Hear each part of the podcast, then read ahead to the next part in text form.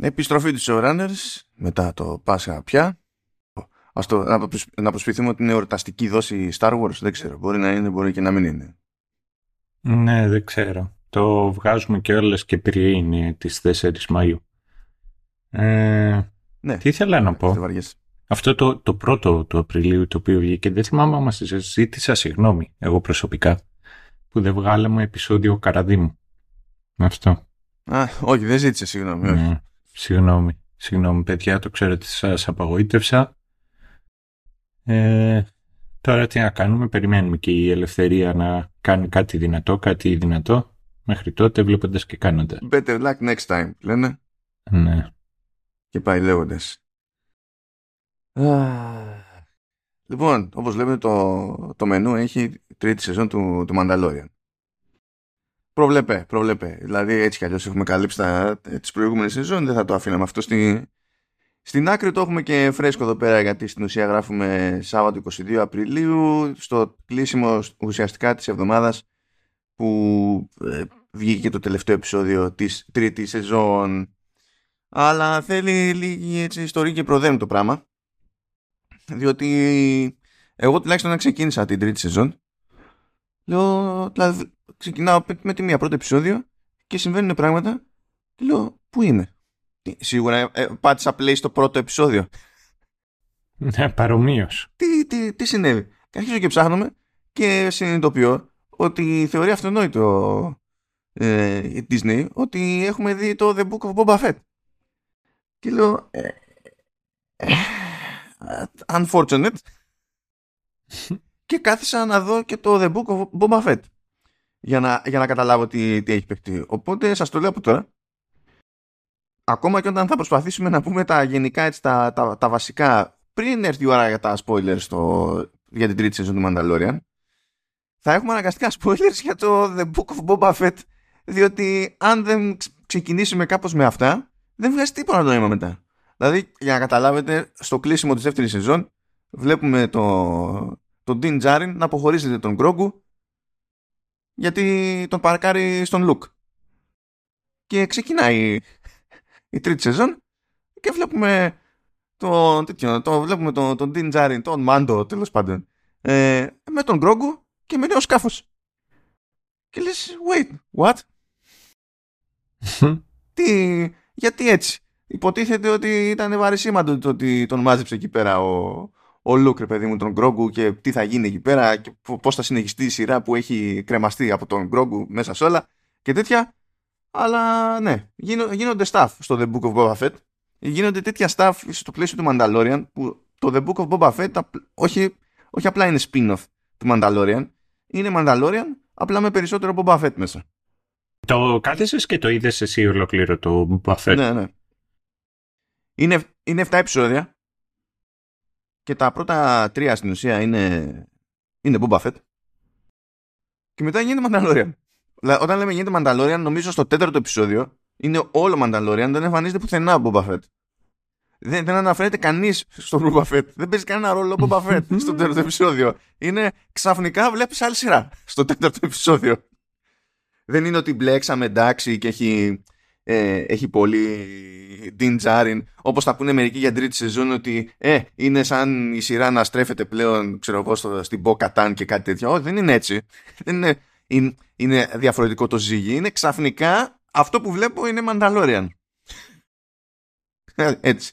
Και νομίζω και το πέμπτο ήταν κάπως έτσι και μετά στο έκτο και έβδομο τα δύο τελευταία του The Book of Boba Fett είναι που κάπως συνδυάζονται. Αλλά γίνονται πραγματάκια στο The Book of Boba Fett. ε, που δίνουν νόημα σε πράγματα που γίνονται μετά στην τρίτη σεζόν του, του Mandalorian. Οπότε δεν... Αλλά πριν, πριν μπλέξω με αυτή τη, την ιστορία, τουλάχιστον, θέλω να μου πεις την κλίμακα του 10 πόσο σε εκνεύρισε το ότι έπαιξε αυτό. Ε, yes, yes, yes, yes, yes. Ε, έχουμε καλεσμένο τον IG-12. Είναι θα καταλάβετε αργότερα τι είναι επί της. Όσοι δεν έχετε δει τουλάχιστον τη σειρά, δεν ξέρω. Θα, θα ξέρεις τι γίνεται. Απ' τη μία μου αρέσει, απ' την άλλη με κουράζει. Νιώθω ότι το Mandalorian και όσο πάει ε, αρχίζει και πώς να πω, γίνεται φιλόνι show. Πώς ήταν ο, το οποίο είναι καλό. Με κακό, ο Φιλόνι έχει ρίξει πόνο στο Star Wars, παίζει να έχει βγάλει περισσότερο πράγμα για Star Wars και από τον ίδιο τον Λούκας. Και γενικότερα οι εντυπώσεις οι οποίες υπάρχουν για αυτά τα οποία έχει κάνει είναι θετικές. Δηλαδή δεν έχω ακούσει κάποιον να, να γκρινιάζει ούτε για τα Clone Wars, ούτε για το Rebels, ούτε για όλα αυτά στα οποία έχει ανακατευτεί ο, ο Φιλόνι. Το πρόβλημα είναι το ότι νιώθω το ότι επειδή δεν έχω κάτσει να τα δω όλα αυτά, ε, χάνω. Χάνω, δηλαδή εμφανίζονται χαρακτήρες, ε, εμφανίζονται πράγματα τα οποία δεν τα ξέρω και... Εντάξει. Και Ναι, παιδί, απλά όταν εμφανίστηκε, όταν εμφανίστηκε όμως η, η Ασόκα για πρώτη φορά, ε, ναι μεν προφανώς αν είχες δει τα animated θα είχες υπόβαθρο άλλο ρε παιδί μου και άλλη σχέση με, με την Ασόκα αλλά δεν στην πέταγε στη μούρη ε, με τρόπο τέτοιο που να προαπαιτεί πο, απόλυτα συγκεκριμένη γνώση για να καταλάβεις αυτό που γίνεται αμέσως μετά στο επεισόδιο. Ισχύει, αλλά έχει μια αποκάλυψη τέλος πάντων υποκατάν προς τα τελευταία επεισόδια που μετά ψάχνοντας το είδα ότι πόσο μεγαλύτερο κομμάτι ήταν στο animated series. Mm, mm. Και έχει διαφορετικό βάθος. Κάποια στιγμή κάνει, ε, πώς να σου πω, έστω και ένα μικρό κάμεο ένας πιλότος από το Rebels που τσεκάρω Reddit και γίνεται της κακομήρας. το πιο απλό από όλα. Τέλος πρώτη σεζόν σκάει το Darksaber. Και είμαι εγώ σε φάση The fuck is this? Εγώ το μεταξύ, επειδή και εγώ δεν είχα παρακολουθήσει τα animated και τέτοια τόσο και σύν τις άλλες έχω μπλέξει στο μυαλό μου lore με lore. Εγώ όταν πρώτο είδα το Dark Saber, λέω εντάξει παιδιά, γιατί κάνετε έτσι. Γιατί, και, ε, δεν μου κάνει φοβερή εντύπωση, όχι επειδή είχα εικόνα συγκεκριμένα για το λεγόμενο Dark Saber, αλλά επειδή είχα φάει τόσο κοτόρ που λέω εντάξει, αυτό φαίνεται για Viper Blade. Ναι, αυτό σκέφτηκα κι εγώ. αυτό σκέφτηκα εκεί καπάκια κι εγώ. Λέω, καλή φάση, επιτέλους. Ξέρω εγώ. Ε, οπότε νιώθω το ότι η σειρά δημιουργεί ένα χρέος και σε αναγκάζει να πρέπει να μείνεις up to, up to date με πολλαπλά τέτοια. Με πολλαπλές σειρές και με πολλαπλά mediums τα οποία θα ήταν ok ένα άμα δεν ήταν τόσο πολλά και δύο αν δεν υπήρχε τόση εξέλιξη σε άλλες σειρές. Δηλαδή ήταν dick move αυτό το οποίο κάνανε με το Boba Fett και να βάλουν, ξέρεις, τη συνέχεια ενός main series να, να συμβαίνει από το κάμεο σε μια άλλη σειρά. Αυτό νιώθω. Δηλαδή είπαμε, εντάξει. Να, να σου πω κάτι. Δεν είμαι αυτόματα κατά.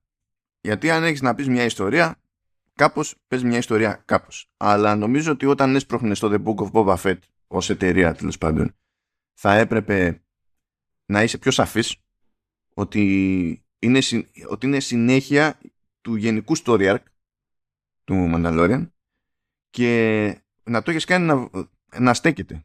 Γιατί το πρόβλημά μου με το The Book of Boba Fett είναι ότι στα πρώτα τρία επεισόδια που δεν είναι που είναι για τον, για τον, είναι για τον Boba Fett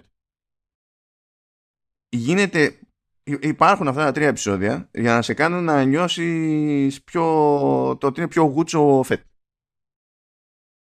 Το οποίο γίνεται, δηλαδή, εντάξει, γίνεται με λίγο παραπάνω μελό από όσο έχει νόημα, αλλά αμφισβητώ και τη χρησιμότητα αυτής της κίνησης, διότι υποτίθεται πως έχουμε γνωρίσει ήδη τον Boba Fett, μας έχει πουλήσει στη η δεύτερη σεζόν του Mandalorian το, την ιδέα ότι τέλος πάντων ε, είναι ότι είναι, ήταν ότι ήταν αλλά έχει τέλος πάντων κάποιο είδους τιμή, ένα κάποιο κώδικα, ώστε να αντιληφθούμε τέλος πάντων ότι δεν ήταν ε, φάση άσπρο μαύρο.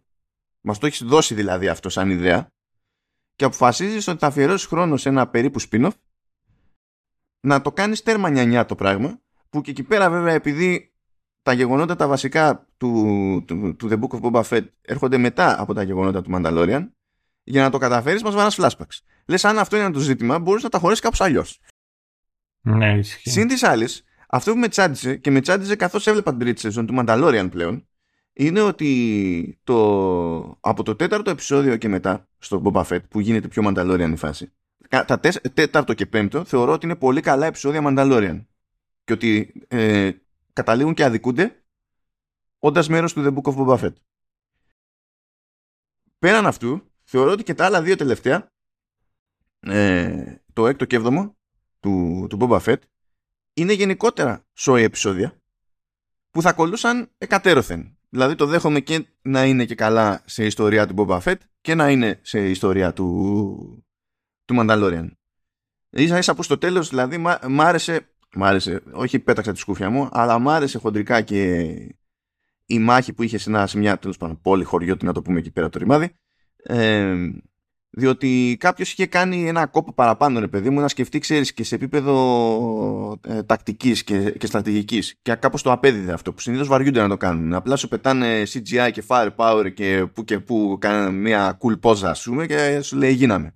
Κάποιος το, το πήρε λίγο πιο πατριωτικά εκεί. Δεν ήταν jet, αλλά στο Mandalorian, ας πούμε, ε, στην τρίτη σεζόν τουλάχιστον, ε, δεν έχουν την ίδια πρεμούρα με το να σου δώσουν μια εικόνα του πεδίου της μάχης και το πώς, ε, τι, σημαίνει, τι σημαίνουν οι κινήσεις που γίνονται ας πούμε και πώς, κλικάρουν, πώς κάνουν κλικ όλα μαζί. Ε, οπότε βλέποντας και το μεν και το δε κατέληξα να προτιμώ μέσα στο κεφάλι μου την ιδέα ε, να μην υπήρχε το The Book of Boba Fett ως κάτι τελείως ξεχώρο ε, και υλικό από εκεί να ήταν μέρος της τρίτης σεζόν του Mandalorian που η τρίτη σεζόν του Mandalorian κατάφερε να έχει filler. Σε 8 επεισόδια. Κατάφερε να έχει filler. Δηλαδή ας παίρνανε πόδι τα filler και θα το ισιώναμε κάπως το πράγμα το ρημάδι.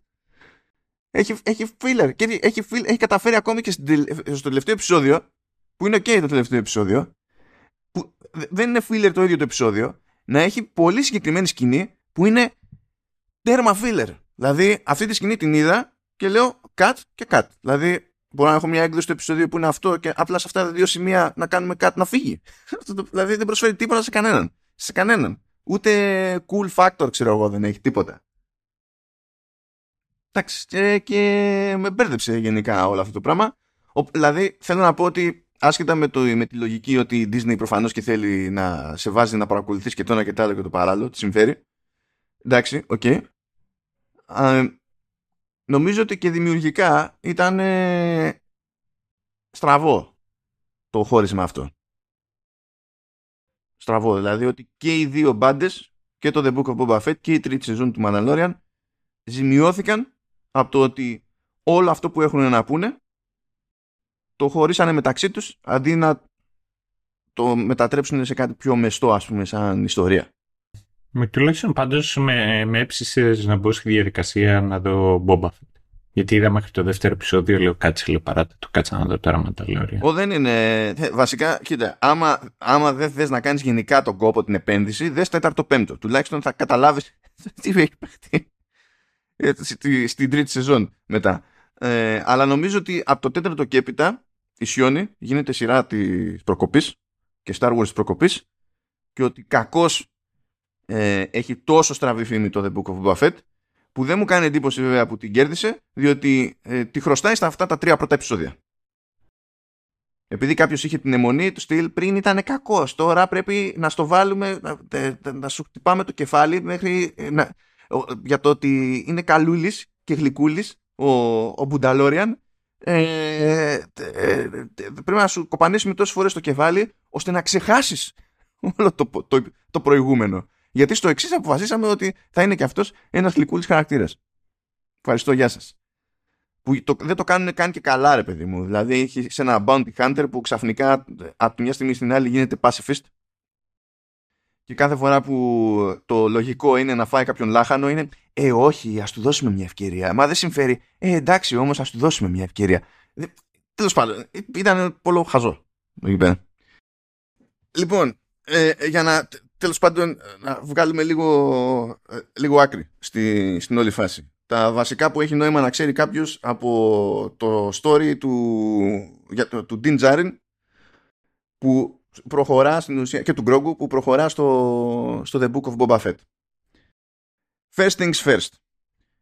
Ε, έχουμε τον Dean Djarin να συνεχίζει να αναλαμβάνει δουλίτσες και τα λοιπά. Ε, επίσης ε, έχει καβατζωμένο τον Dark Saber. Και φαίνεται γενικά ότι δεν το πολύ έχει ιδιαίτερα με το χειρισμό του Dark Saber. Τον, τον δυσκολεύει. Προσπαθεί να εκπαιδευτεί σε αυτό. Δεν τα πηγαίνει καλά. Ε, ξεκινά και μια έτσι πιο συγκεκριμένη έχθρα επειδή δεν τον θεωρεί τέλος πάντων κατάλληλο για την περίσταση ένας άλλος Μανταλόριαν εκεί πέρα που είναι ο Βίζλα που σε όλες μου τις σημειώσεις από λάθος τον γράφω Ρίζλα αλλά τέλος πάντων ε, ε, αποκαλύπτει κιόλας ότι σε κάποια φάση ε, που έχουμε δει ήδη είχε βγάλει το, το κράνος του και του λένε ότι από τη στιγμή που βγάλεις το κράνος πλέον δεν μπορούμε να σε δεχτούμε. Ε, και έχει η μόνη σου ελπίδα για να εξηλαιωθείς ας πούμε και να επανέλθεις σε εμάς, στην κοινότητά μας. Είναι να πας στα Living Waters λέει του Mandalore να κάνεις πίτσι πίτσι. Και τότε υποτίθεται ότι βάσει παράδοσης μπορούμε να σε δεχτούμε και πάλι ε, και αυτό είναι πολύ βασική πληροφορία για όλα αυτά που γίνονται μετά στην τρίτη σεζόν διότι η τρίτη σεζόν είναι για αυτό το πράγμα κατά βάση τέλος πάντων σε μεγάλο βαθμό και από την άλλη έχουμε την ιστορία με τον Luke και με τον Grogu που εμφανίζεται πάλι ο Luke τέλος πάντων στο The Book of Boba Fett for whatever reason και η Ahsoka τέλος πάντων γιατί πηγαίνει εκεί ο Din Djarin και σφίγγεται. Θέλει να δει τον Grogu ρε παιδί μου. Του, του λείπει.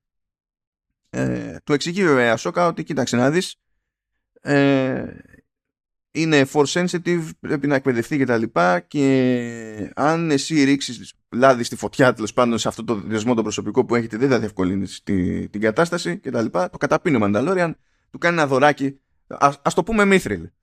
ναι, ισχύει.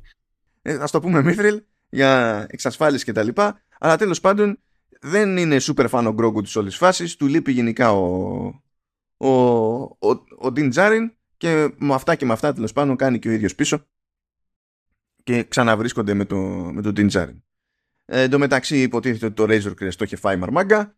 Σε όλο αυτό το πλαίσιο γίνεται μια μόντα εκεί πέρα με την άλλη τρελή την Πέλη και του... Τι, τι να πω, πιάνει μια σακαράκα εκεί πέρα ενός ε, Νάμπου Starfighter και του αλλάζουν τα φώτα ξέρω εγώ και το στείλουν από την αρχή και καβατζώνεται πάλι ο Μανταλόριαν ε, καταλήγει εκεί πέρα βάζει και ένα κουβούκλιο εκεί για να κουβαλάει τον Γκρόκου και τα λοιπά και αυτά υποτίθεται ότι είναι κάπως προπαρασκευαστικά. Και έτσι φτάνουμε στην τρίτη σεζόν που βλέπουμε το άλλο σκάφος, βλέπουμε τον Ντιντζάριν με, το, με τον Γκρόγκο ε, και ε, βλέπουμε ότι υπάρχει τέλος πάντων μία πίεση, ένα, μία τριβή τέλος πάντων εκεί πέρα με, σε ό,τι έχει να κάνει με, με Dark Saber που υποτίθεται ότι ξέρουμε ήδη έτσι κι αλλιώς δηλαδή από προηγούμενη σεζόν ότι είναι σύμβολο, σύμβολο εξουσίας για το, για το, στον Μάνταλορ και ότι όποιος κραδένει τον Dark Saber ε, ηγείται και του Μάνταλορ και κάπως έτσι ε, δικαιολογείται στην ουσία και η μισή σεζόν περίπου που είναι η προσπάθεια του, του Dean Charin να φτάσει στο Μάνταλορ, να φτάσει στα Living Waters, να κάνει πλάτς πλούτς και να μπορέσει να επανέλθει στις αγκάλες του δικού του Covert ας πούμε. Ε, αυτά είναι από το Boba Fett. Ναι. Είναι δηλαδή ακόμα και η κόντρα που ξεκινάει λίγο με τον Βίσλα που δεν πολύ γουστάρει την Τζάριν. Ε, και δεν πολύ γουστάρει με τη λογική ότι δεν, δεν τον θεωρεί κατάλληλο. Για τον Dark Saber δεν τον θεωρεί κατάλληλο γενικά. Ε, στραβώνει εκεί που έβγαλε το κράνος οπότε σου λέει τι είναι, αυτά, τι είναι αυτές οι αεδίες και τα συναφή. Και αυτό ακόμη εξηγεί λίγο την στάση που στην τρίτη σεζόν δείχνει να κρατά κατά περίπτωση ο Βίσλα έναντι του Dean Τζάριν και όχι μόνο. Ε, οπότε ναι. Για ξέρω εγώ Δείτε, πέρα από Μπάφετ. Εκεί φτάσαμε. Τώρα, ε, που υποτίθεται ότι μας βρίσκει το, το ξεκίνημα. Είπαμε ότι ο Ντίν Τζάριν έχει, έχει βάλει στόχο να πάει στα Living Waters. Εντάξει, πάρα πολύ ωραία. Ε, Επίσης έχουν αλλάξει τα πράγματα στον Νεβάρο. Πρώτα απ' όλα ε, έχει πάρει πόδι η Κάρα Ντιούν, διότι πήρε ε, πόδι Τζίνα Καράνο στην πραγματική ζωή. Δεν ξέρω αν το έχεις παρακολουθήσει αυτό το ναι, πράγμα. Ναι, ναι, ναι. Ε, με αυτά τα οποία είπε, λογικό είναι. Ε, ναι, ναι. Δηλαδή, σταμάτα πια. Ε, και ο Γκριφ Κάργα κάνει εκεί τα κουμάντα στον Νεβάρο. Υποτίθεται ότι είναι Όχι. κάτι. High Magistrate. Ε, ναι, έκανε τα κουμάντα, είπα. Δεν τον είπα σκέτο Magistrate για να πεταχτεί και να με διορθώσει. είπα κάνει τα κουμάντα. Εντάξει. Έχει, είναι λίγο ευαισθητούλης σε αυτό το θέμα ο Κάργα. Ε, ή θα έπρεπε να πω ότι είναι κάργα ευαισθητούλης ο Κάργα. Τέλος πάντων, ατυχές. Ε, σου λέει Κάρα Ντιούν, γεια σας. Πήγες σε άλλο πόστο. Και καλά. Ε, έχουμε ανάγκη από Marshal. Καλέ μου Ντίν Τζάριν.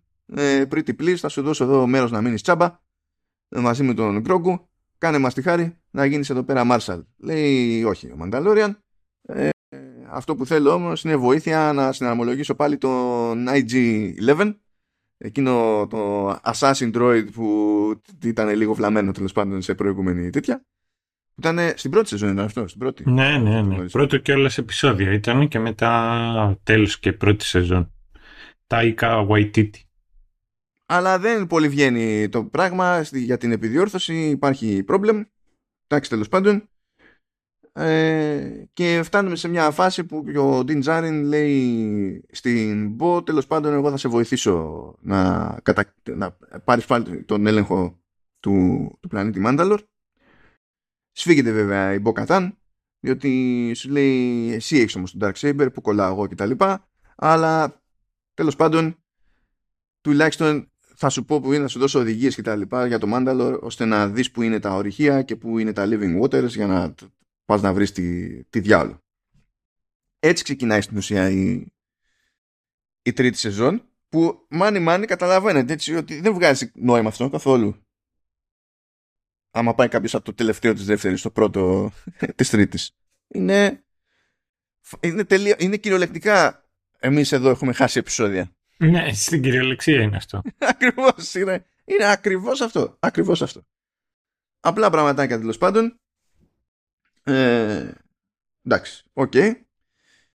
Οπότε θα τραβήξω εδώ μια γραμμή πριν έρθει η ώρα για spoilers και τέτοια να πούμε μια εντύπωση εκεί για την τρίτη σεζόν πάλι χωρίς spoilers να πιάσουμε λίγο το, το soundtrack που έχει ε, έχει δύο πράγματα παραπάνω να πούμε αυτή τη δόση και ε, εγώ θα αφήσω για το τέλος σημειώσεις που έχω κάνει για τον ελληνικό υπότιτλο ε. αυτή τη φορά έχω αυτή τη φορά έχω ναι. Ε, το έχουμε, το έχουμε. Λοιπόν, για πες μας εκεί πέρα, Σταύρο, πώς σου κάτσε η τρίτη; Από την αλήθεια ότι εγώ το έχω πει εκατοντάδες φορές ότι μου αρέσουν τα western και μου αρέσει και όλη αυτή η φάση του, του όσοι έχετε παίξει video games το λέτε ως side quest που έχει και ένα main quest, πηγαίνει σε μια πόλη, ξαφνικά βλέπεις ερωτηματικά θαυμαστικά εξαρτάται τι παιχνίδι παίζεις Πηγαίνεις, παίρνεις το side quest και κάνεις το side quest. Άλλοι το λένε, ξέρεις. Monster of the Week.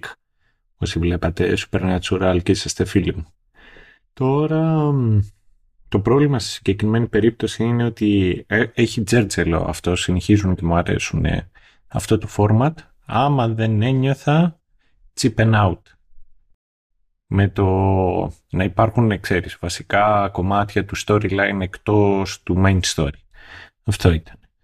Το άλλο το οποίο μου φαίνεται παράξενο είναι το ότι σκάνε τύποι και ξέρεις γνωστοί ηθοποιοί spoiler alert or not σκάει ο Jack Black και παίζει εκεί σε ένα ρόλο και λες ρε φίλε καλή φάση αλλά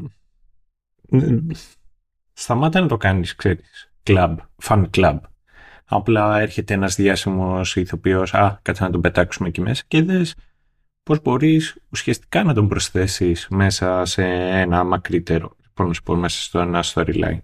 Ιδάλλως είναι, εντάξει, καλή φάση, χαίρομαι που ήταν εδώ, αλλά that's it. Τώρα, από το γενικό storyline, μου φαίνεται λιγάκι watered down ως ένα σημείο. Δηλαδή, είναι ευχάριστη σειρά, κάτσε και την είδα, δεν με κούρασε. Η αλήθεια είναι ότι προτίμησα τα επεισόδια τα οποία ήταν μικρότερα σε διάρκεια. Όχι ότι αυτά που είχαν μεγαλύτερη διάρκεια ήταν τραβηγμένα, αλλά και αυτά τα οποία ήταν και με μεγαλύτερη διάρκεια δεν ήταν ότι μου είπαν και κάτι το έξτρα, κάτι το οποίο ξέρεις, δεν θα μπορούσα να το δω. Ήταν πιο εύπεπτα τουλάχιστον αυτά τα οποία ήταν σε μικρότερη διάρκεια.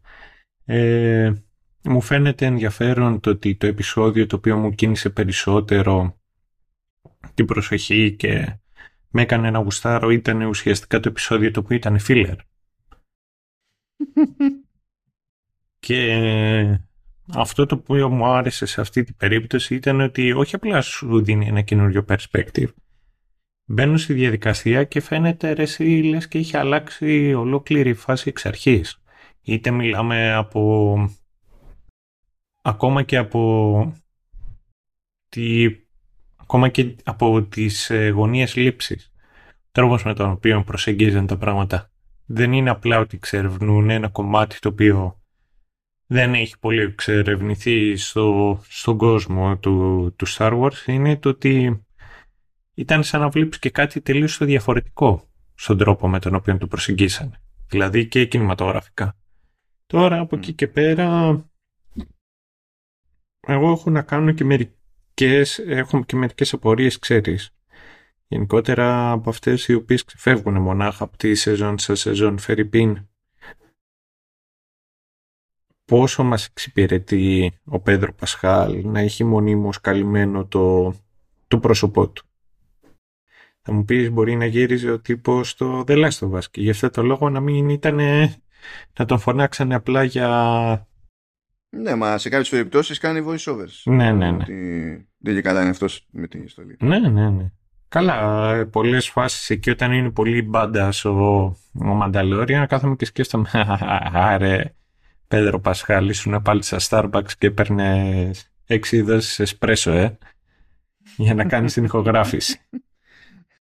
Ε, αυτό, ξέρεις, κάθομαι και αναρωτιέμαι το ότι χάνουν χάνουν από το καρίσμα. Δηλαδή έχεις κάποιον ηθοποιό ο οποίος αυτή τη στιγμή είναι περιζήτητος. Παίζει μόναχα ο Κιάνου Ρίβς να είναι περισσότερο αγαπητός. Άλλε να πω και τον Μπρένταν Φρέιζερ να είναι τώρα περισσότερο αγαπητή γενικότερα στο, στο ιντερνετικό κοινό. Έχεις έναν από τους πιο αγαπητούς χαρακτήρες και ηθοποιούς και ξέρεις, παίζει να με τον εκμεταλλεύεσαι αρκετά. Μα πώς θα τον εκμεταλλευόταν, ε, ε, τι, τι θα άλλαζε ιδιαίτερα σε αυτή την περίπτωση; Θεωρώ ότι, ότι ε, πώς υπάρχουν ηθοποιοί οι οποίοι έχουν κάνει καριέρα με κρυμμένο πρόσωπο, έχουν ιδιαίτερη φωνή. Ο π.χ. ο Hugo Weaving, νο, νομίζω ότι... Ξέρουμε που πας, ξέρουμε. Ναι, V for Vendetta, ε, Υπάρχουν ναι. μερικές σκηνές στις οποίες ήταν κάποιος άλλος ηθοποιός. Δεν θυμάμαι τώρα ποιος ήταν. Ε, Άγγλος εκείνος, που θυμάμαι τη, τη φάτσα, δεν θυμάμαι το τέτοιο, θα επανέλθω. Συνέχισε. Ναι. Και θυμάμαι ότι καθόμουν και είχα παρατηρήσει τις σκηνές, μπορούσες να καταλάβεις ακόμα και τις σκηνές τις οποίες... Και έπαιζε, έπαιζε και στο Altered Carbon εντωμεταξύ ο άλλος ο Άγγλος. Αυτό είναι, δηλαδή, ναι. ξέρω ακριβώς ποιος είναι, απλά είμαι άχρηστος μετά. Ναι, τέλος πάντων, ε, καταλάβαινες ακόμα και το παίξιμο ότι ήταν ο Hugo Weaving. Αυτός ο οποίος έχει κάνει... Το βρήκα. James Purefoy. Α, ναι, ο Purefoy. Ο φίλος μας ο Brutus. Από το Rome. Ε, όχι, ο Μαρκάντονι δεν ήταν. Ναι, Μαρκάντονι. Ναι, Μαρκάντονι, όχι ο Brutus. Ο Μαρκάντονι. Λοιπόν... Ε, Μου αρέσει που λέμε ο Μαρκάντονι. Λες και ξέρεις ένα... κάποιο παρατσούκ λίγο. Ναι. Ο, ο Μαρκάντονι. Ε, ναι. Ή ο Τόμ Χάρτη, τέλος πάντων. Που σε πόσες ταινίες έχει παίξει και παίζει ουσιαστικά μονάχα με τα μάτια. Με το πάνω μέρος του προσώπου. Και είναι κομπλέ. Ε, ο... Έχει καρίσμα. Φυσικό καρίσμα. Και είναι και εκφραστικός ο τέτοιος. Ο Πέδρο Πασχάλ. Και εκεί σκέφτομαι ότι ξέρεις κάτι. Θα έχανε. Όχι μάλλον θα κέρδιζε το Μανταλόριαν άμα φαίνονταν το πρόσωπο του Πασκάλ. Αλλά εντάξει, αυτά είναι nitpicks, δεν είναι τώρα. Α πούμε, δεν πιστεύω ότι θα κέρδιζε κάτι ιδιαίτερο. Γιατί, παρότι έχω πολύ μεγάλη συμπάθεια εδώ και χρόνια στο, στο Πασκάλ, ε, νομίζω ότι κερδίζει περισσότερα από το, ε, το φυσικό σε συνδυασμό με το τεχνητό γιατί είναι ένα κόμπο εκεί πέρα, εγρέζει τη φωνής του παρά από το αν θα εμφανιστεί ή όχι που κατά μία έννοια και τυχεροί είμαστε διότι ξέρεις άμα ήταν πιο ψωνάρα ο Πασκάλ θα έκανε ολόκληρη μανούρα εκεί στο Φαυρό και στον Φιλόνι έλεγε μα είναι δυνατόν να μην εμφανίζεται η μάπα μου ενώ εντάξει βέβαια συμφέρει και την εταιρεία γιατί έτσι μπορεί να την βγάλει πιο φθηνά ναι γιατί δεν, δηλαδή, δεν χρειάζεται καν να είναι και καλά άλλος στο στούντιο, ρε παιδί μου, σε κάποια Ναι, ναι, ναι, ναι. Ισχύει. Στάνταρ τους βγαίνει πιο φθηνά και τους έρχεται γενικότερα, ξέρεις, με αυτό τον τρόπο πιο εύκολο. Ναι, ναι. Ε, ναι, τώρα ε, ε, εμένα με σφίγγει λίγο η τρίτη σεζόν.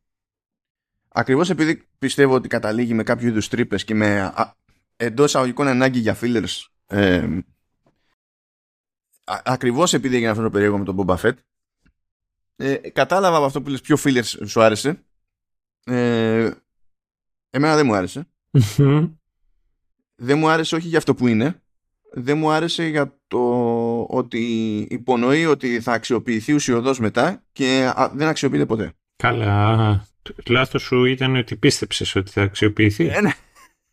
Δηλαδή, ξέρεις, αν ήταν η βάση για κάτι της προκοπής, μετά θα έλεγα: OK, okay, δέχομαι. Όταν συνειδητοποίησα κλείνοντας τη σεζόν ότι τελικά ήταν κυρίως για flavor και θα μπορούσαμε να είχαμε πετύχει το ίδιο πράγμα σε επίπεδο πληροφορίας τουλάχιστον.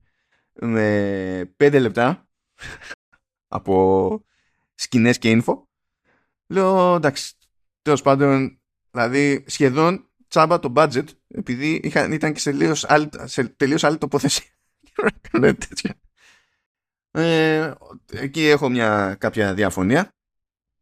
Ε, αργότερα τέλος πάντων όταν ξεμπερδεύουμε με αυτά τα περίεργα τα, τα μπρος πίσω θυμάται πάλι πως είναι ο ωραίος ο ρυθμός του, του Mandalorian δεν μπορώ να πω ε, το άμα τα βάλουμε κάτω και θέλουμε να είμαστε πολύ αυστηροί γενικά στο Mandalorian τώρα σε όλες τις σεζόν αλλά πιστεύω λίγο παραπάνω σε αυτή την τρίτη το μισό show είναι άχρηστο. Δηλαδή μπορείς να το κόψεις και να μην χάσεις τίποτα. ε, γιατί είναι η φάση θέλουμε μια δικαιολογία για να έχουμε action. Ε, κάνουμε αυτό. Γιατί υποτίθεται ότι είναι μέρος της συνταγής Star Wars. Ότι κάποια στιγμή θα έχουμε κάτι, θα έχουμε δράση με εφέ και τα λοιπά. Γιατί, because. Το καταλαβαίνω αυτό. Το καταλαβαίνω. Οπότε δεν θα το βάλω, ξέρω εγώ, στα αρνητικά. Αλλά γι' αυτό θεωρώ ότι τέλος πάντων μπορείς να κόψεις πάρα πολλά πράγματα, ακόμη και σε μια σειρά που έχει μόνο 8 επεισόδια σε κάθε σεζόν, και να μην χάσεις ω προς την ουσία της φάσης. Θα έχανες μόνο από το iCandy και θα γλίτωνε και η Disney κανένα φράγκο που απολύει κόσμο τώρα τελευταία. Σφίγγεται, ακούω. Δεν ξέρω, μπορεί να το έχει ανάγκη. Ποιος ξέρει. Ε, anyway. Στο τέλος θεωρώ, ε, στο τέλος εννοώ σαν σύνολο, ναι νομίζω ότι το σώζει, δηλαδή δεν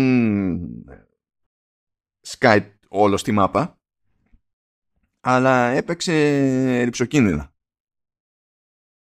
Αυτό που μου άρεσε πάντως ήταν ότι εδώ στην τρίτη σεζόν μου φάνηκε πιο έντονο από ποτέ πιο έντονο από ποτέ η σκέψη ότι ο, ο Dean Jarin μαζί με τον Γκρόγκου τέλος πάντων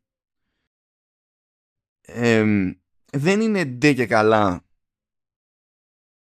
η, η, η, ουσία τέλος πάντων των εξελίξεων, το επίκεντρο των, των εξελίξεων σε μια ιστορία του show που λέγεται The Mandalorian. Αλλά είναι καταλήτες. Ναι, ναι, σε αυτό συμφωνώ. Οπότε, δηλαδή γι' αυτό δεν είχα θέμα ας πούμε που ε, έχει πολύ περισσότερο αέρα, πολύ σημαντικότερο ρόλο στην τρίτη σεζόν η Bo-Katan Chris.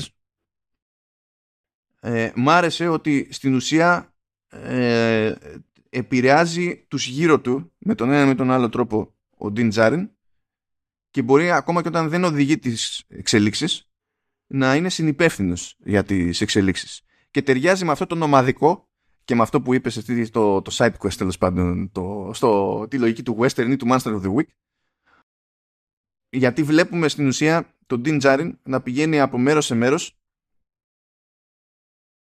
να επηρεάζει την πορεία των πραγμάτων και μετά να συνεχίζει θεωρώντας ότι στον τελευταίο του σταθμό το έργο του ολοκληρώθηκε. Και μπορούμε κάθε σεζόν να επικεντρωνόμαστε κάπου αλλού και ακόμα και όταν είναι βοηθητική η παρουσία του, του Din πράγμα που ισχύει και στο The Book of Boba Fett,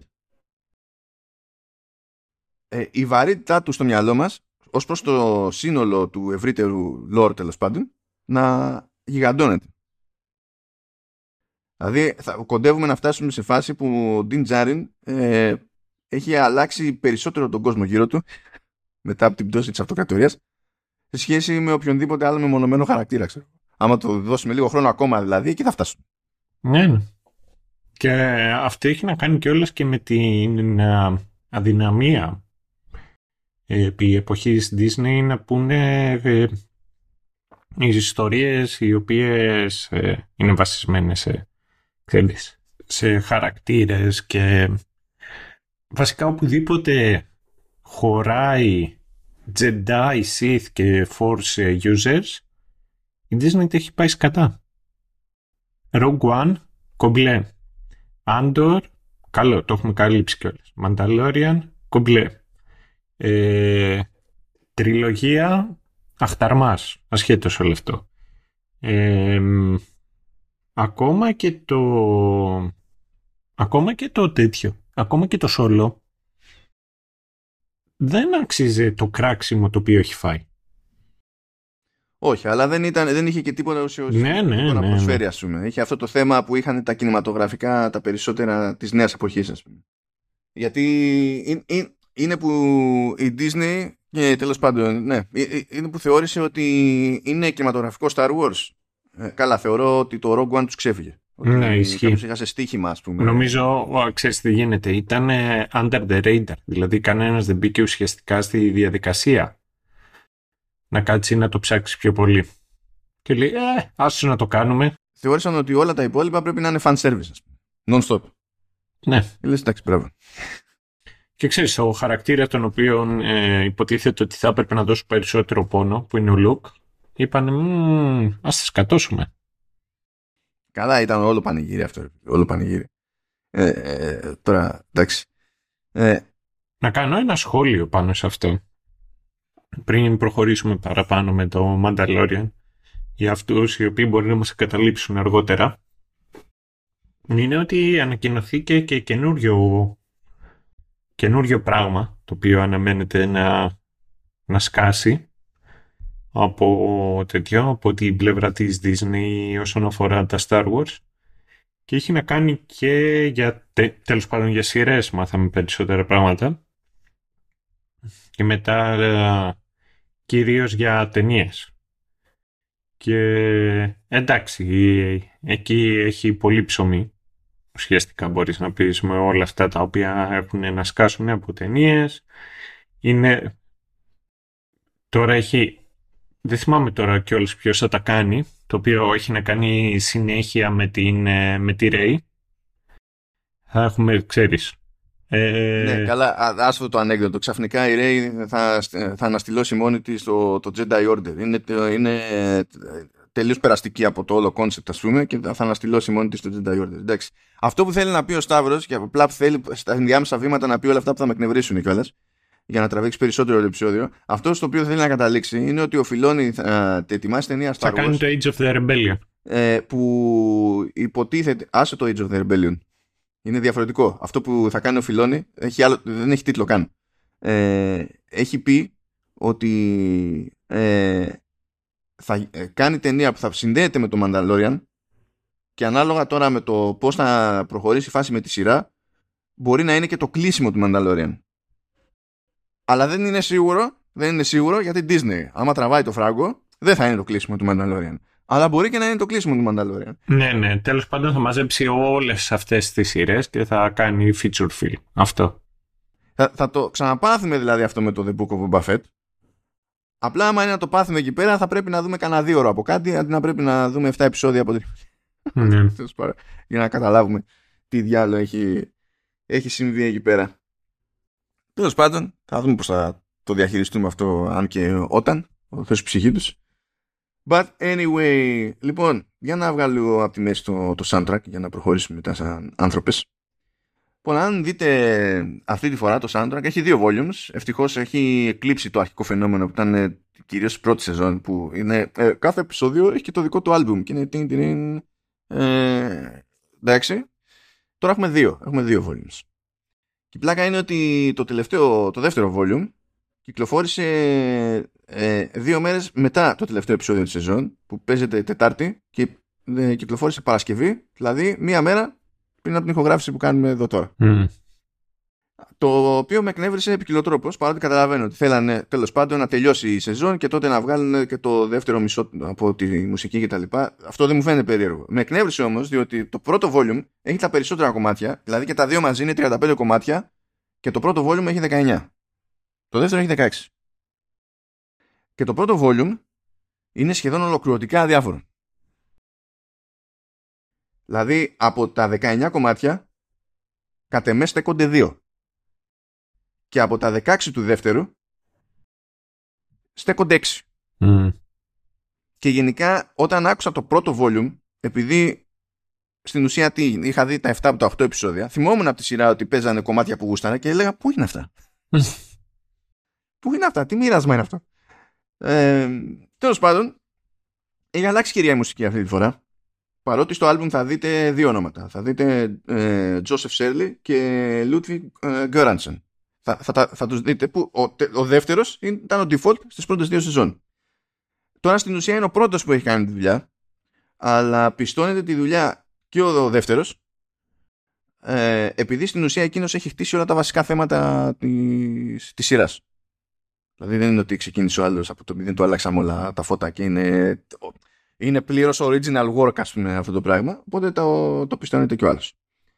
Ε, ο Σέρλι γενικά ε, έχει κάνει ωραία δουλειά και με τα θέματα του, του Γκόρανσον ε, αλλά εκεί που τα πήγε καλύτερα ήταν σε φάση που ξέφευγε από τα θέματα. Ε, εμένα μου άρεσαν τα, ξέρεις, αυτή, δεν θα το πω jingle, τέλος πάντων, το tune το οποίο ήταν το, το title card που άλλαζε τώρα ανάλογα με το επεισόδιο. Κρατούσε έστω και μια αμυδρή συσχέτιση με το original theme αλλά, αλλά μου άρεσε. Είναι όπως έγινε στο, στο Andor που κάθε επεισόδιο είχε mm, διαφοροποίηση στο θέμα. Ναι. για μένα είναι δύσκολο αυτό που έκανε ο Σέρλι από την άποψη ότι ο Κόρανσον έχει γράψει Δηλαδή, σε αυτή τη σειρά έχει γράψει ε, ε, μερικά μουσικά θέματα που είναι for the ages. Τα έχουμε παντρευτεί, τέλος. Δηλαδή, δεν είναι... θα είναι αναγνωρίσιμα για πάντα. Το οποίο από μόνο του ήταν τεράστια επιτυχία ε, σε μια προσπάθεια που έτσι κι αλλιώς είναι δύσκολη. Να πεις ότι ξεφεύγω κάπως από τη, το, στην ουσία το κληροδότημα του, του Williams ε, και ταυτόχρονα ταιριάζω. Λοιπόν, ο Σέρλι τα κατάφερε μια χαρά, όχι στο σύνολο της υπόθεσης, έτσι, γιατί στην τελική είπαμε εδώ πέρα 35 κομμάτια και στην άκρη έχω βάλει 8, ξέρω εγώ. Έτσι, OK. Okay. Αλλά όταν το πετυχαίνει, το πετυχαίνει. Ένα ωραίο μουσικό θέμα που το χρησιμοποιεί, όχι αυτούσιο, αλλά το χρησιμοποιεί σε διάφορα σημεία, είναι ε, ε, ένα νέο σχετικά, ας το πούμε, σκοτεινό σαν feel, παιδί μου, ε, jingle και καλά, που αναφέρεται στα απομεινάρια της αυτοκρατορίας. Που είναι με, και με ένα βαρύ χοροδιακό λίγο, αλλά σε δόσεις ήπιες. Αλλά το, το ίδιο το χοροδιακό όμως είναι, είναι βαρύ. Είναι πολύ καλό. Είναι πάρα πολύ καλό. Και το χρησιμοποιεί ποικιλοτρόπως. Δεν είναι εδώ και από εκεί ας πούμε. Ε, Πού και πού χρησιμοποιεί, γιατί αυτό δεν μπορεί να το γλιτώσει. Υπάρχει υποτίθεται και ένα έτσι μικρό μουσικό θέμα το οποίο ταυτίζεται με, το, με την παρουσία του Moff Gideon. Το οποίο ακούγεται πάντα λίγο πιο μηχανικό, ας πούμε, λίγο πιο μοντέρνο, λίγο πιο industrial. Το οποίο δεν μου άρεσε. Αυτό ήταν η επινόηση του, του Γκόρανσον. Το έχει παντρευτεί ο άλλος εδώ πέρα, γιατί σου λέει ότι τώρα ξέρουμε ηχητικά ότι παίζει αυτό, εμφανίζει το τάδε. πάει, πάει πακέτο, περνάμε το μήνυμα. Αλλά το. ενώ έχει έχει κάνει ωραία κομματάκια σχετικά μεγάλης διάρκειας, εκεί που παίζει και παίζουν και μεγάλες μάχες. Επίσης με μεγάλη διάρκεια. Αυτό που για μένα ξεχώρισε περισσότερο και δεν ξέρω πόσες φορές πρέπει να το ακούσεις σε λούπα για να τους συγχαθώ. Κάποια στιγμή να τους συγχαθώ. Έτσι, και θα φταίω εγώ, δεν θα φταίει αυτό. Γιατί κάνω αυτή την ιδιότητα, ότι βάζω ένα κομμάτι σε λούπα. Παίρνω αυτές τις φάσεις. Λοιπόν, υπάρχει ένα κομματάκι που είναι μικρό. Είναι 2 λεπτά και 24 δευτερόλεπτα. Λέει Open Fire Below. Αυτό είναι κομματάρα και δεν πατάει σε κανένα από τα προηγούμενα μουσικά θέματα. Ε, χρησιμοποιεί λίγο αυτό το Imperial, νομίζω, σε ένα σημείο. Ε, είναι φοβερό αυτό το κομμάτι. Είναι τόσο καλό αυτό το κομμάτι που θεωρώ λάθος που δεν χρησιμοποιήθηκε στις τελικές μάχες. Θα τις έκανε, θα τις αναβάθμιζε έτσι και δεν είχε κάει σε άλλη πιο τέλος πάντων ανούσια μάχη. Ναι. Σαν φάση. Ε, πολύ καλό κομμάτι. Πά, πάρα πολύ καλό κομμάτι. δηλαδή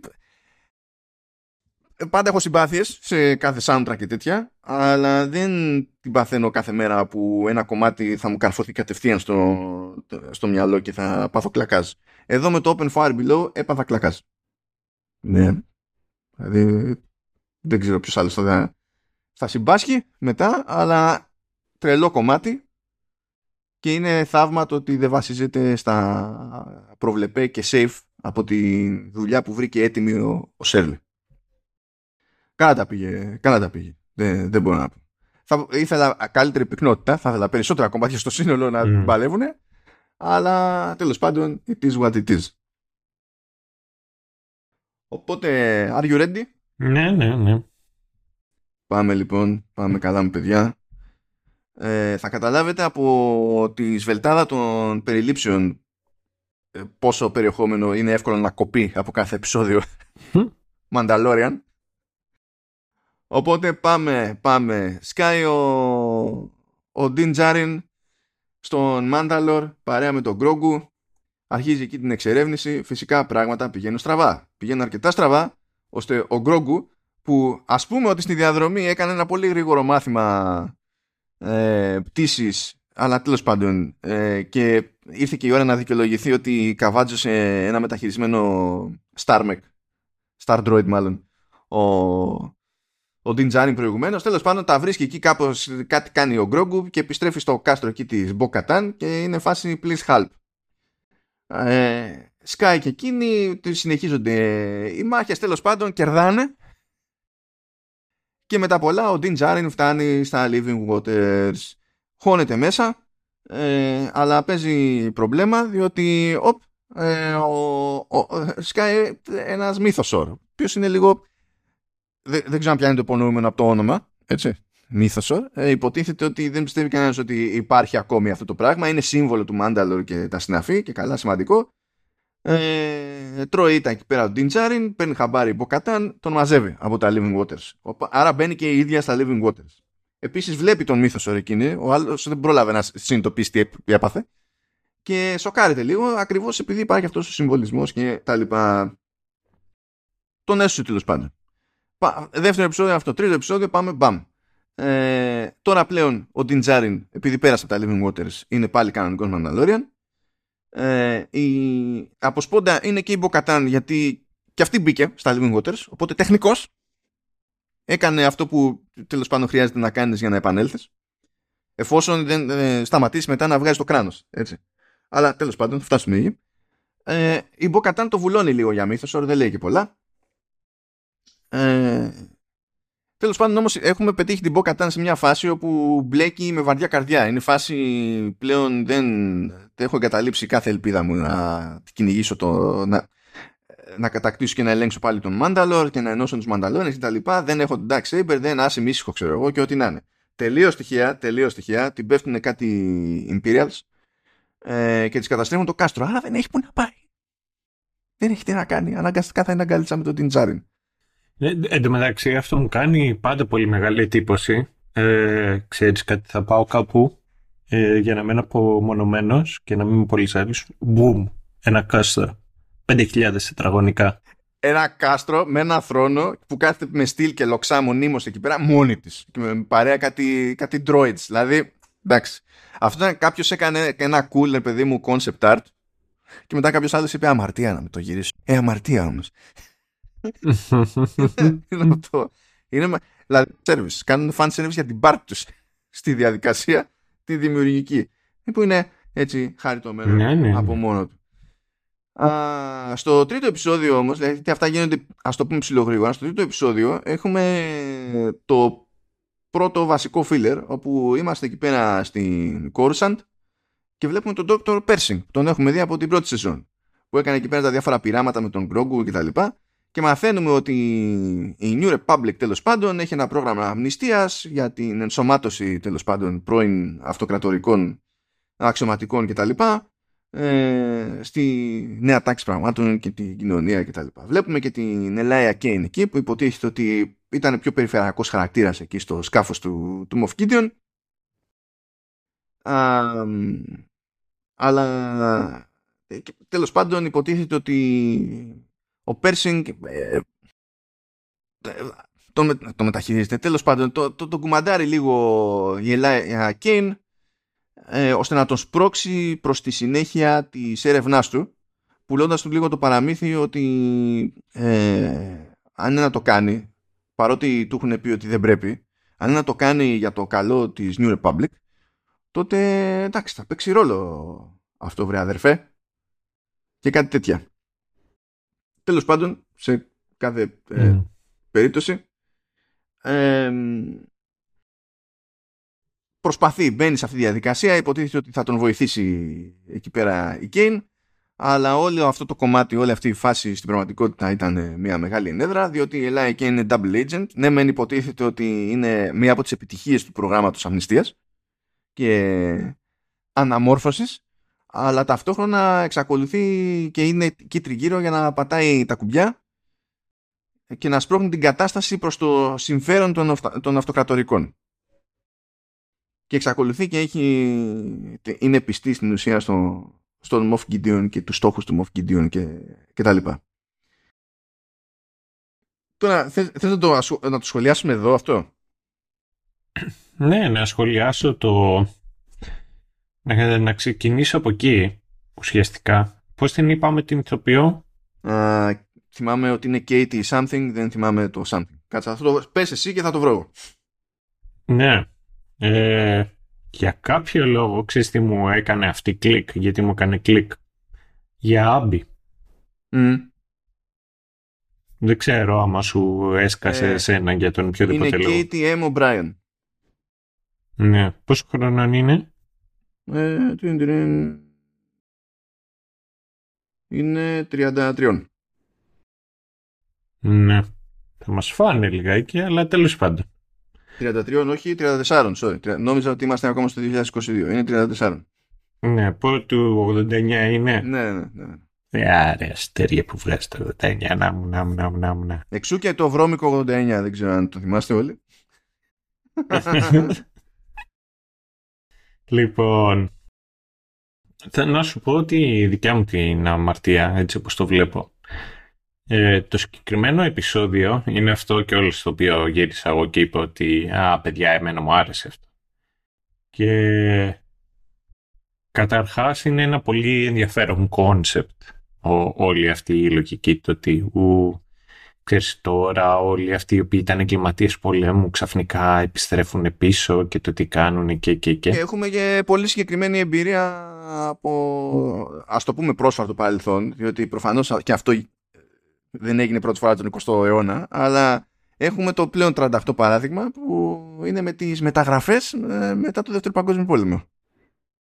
Ναι, ναι, με τους Γερμανούς ε, επιστήμονες οι οποίοι ε, ασχοληθήκαν ουσιαστικά και καταφέραν και φτιάξανε και βοηθήσαν και όλους και τους Αμερικάνους αρκετά και με, το, με τις δικές τους έρευνες για, για τους πυράβλους και σίγουρα παίξαν ένα πολύ σημαντικό ρόλο στο να κερδίσει η Αμερική το, το Space Race.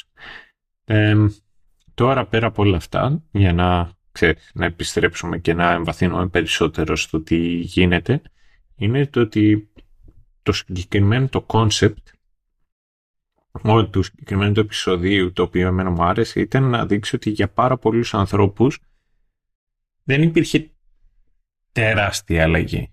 Δηλαδή ότι The Empire έκανε όλα αυτά τα οποία έκανε και ήταν ε, ξέρεις, αποτρεπτικά. Απ' την άλλη τουλάχιστον αυτό το οποίο εγώ είδα ήταν ότι ξέρεις, πολλούς ανθρώπους δεν, δεν, δεν τους επηρέασε. Δεν ήταν δηλαδή ότι ε, την, την πλούσια elite να μην στο απολυλογών και όλα νιώθω ότι ουσιαστικά δεν την επηρέασε καθόλου και οποιοδήποτε και να ήταν, ήταν για αυτούς πάνω κάτω το ίδιο. και μετά δείχνει πώς όλοι αυτοί οι άνθρωποι απορροφηθήκανε.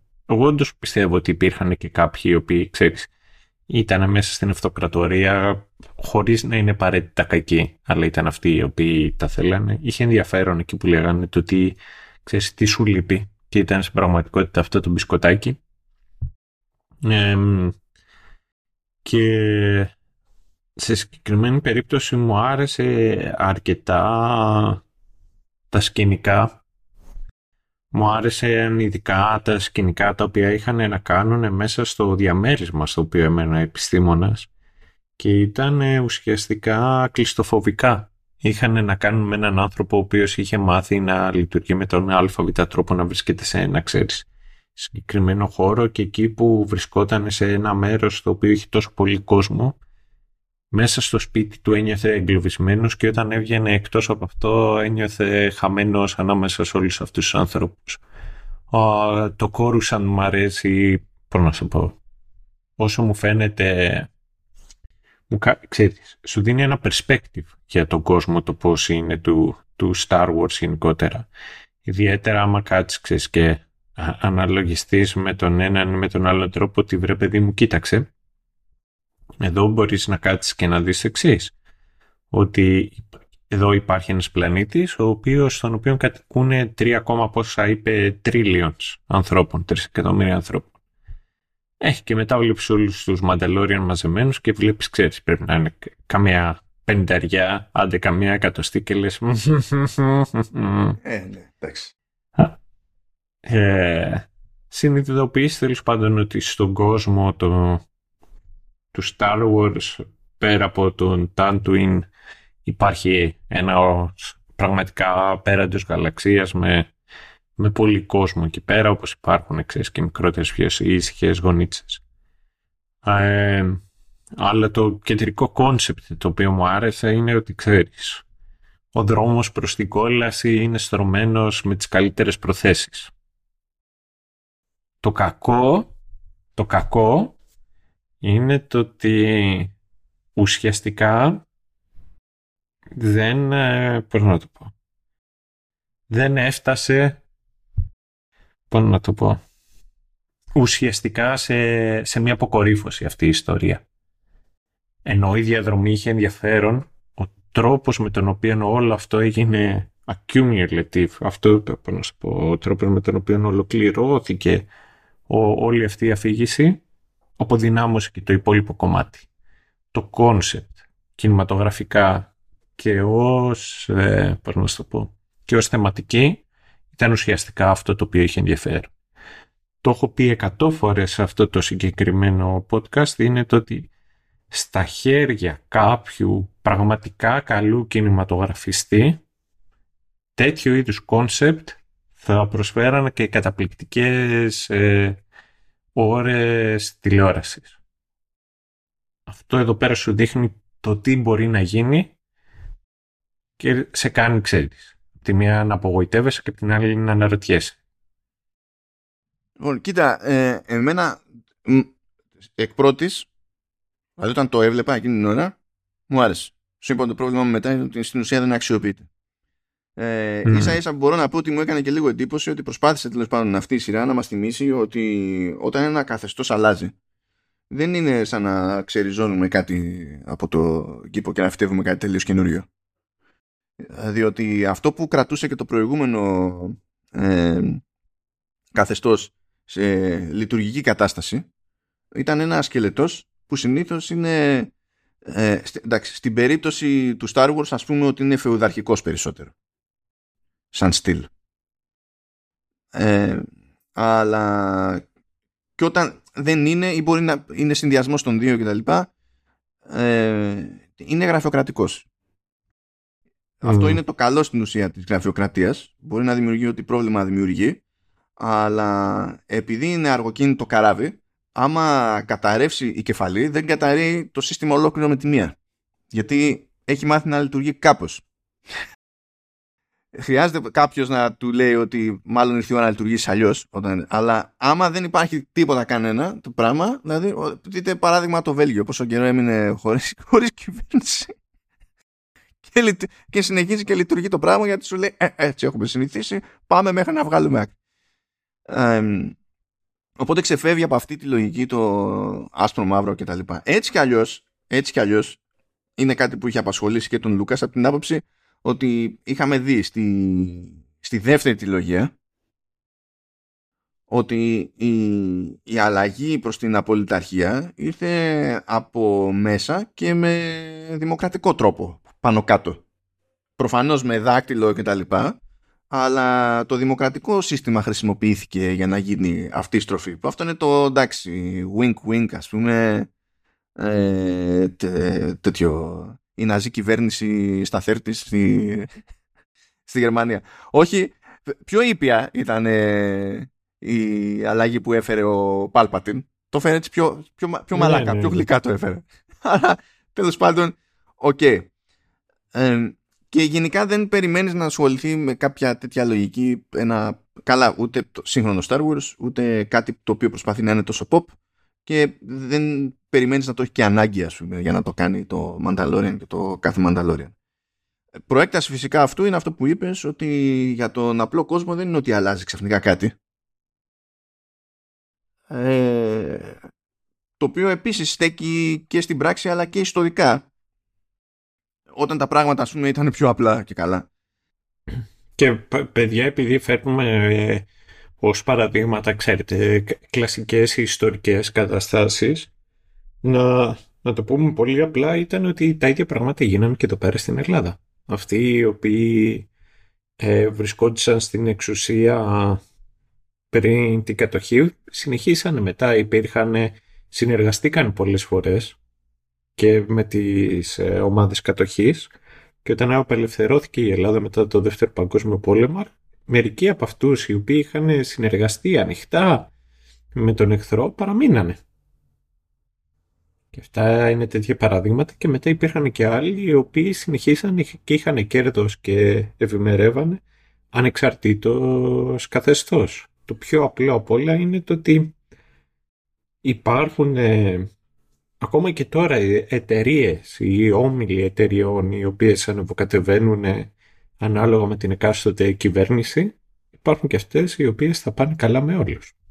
Και για να επιστρέψω πάλι στη φάση, καλά, βασικά, ε, ξέρεις, αυτό είναι λίγο σχετικό. Τα πάνε αυτές καλά με όλους, τα πάνε όλοι οι άλλοι καλά με αυτές.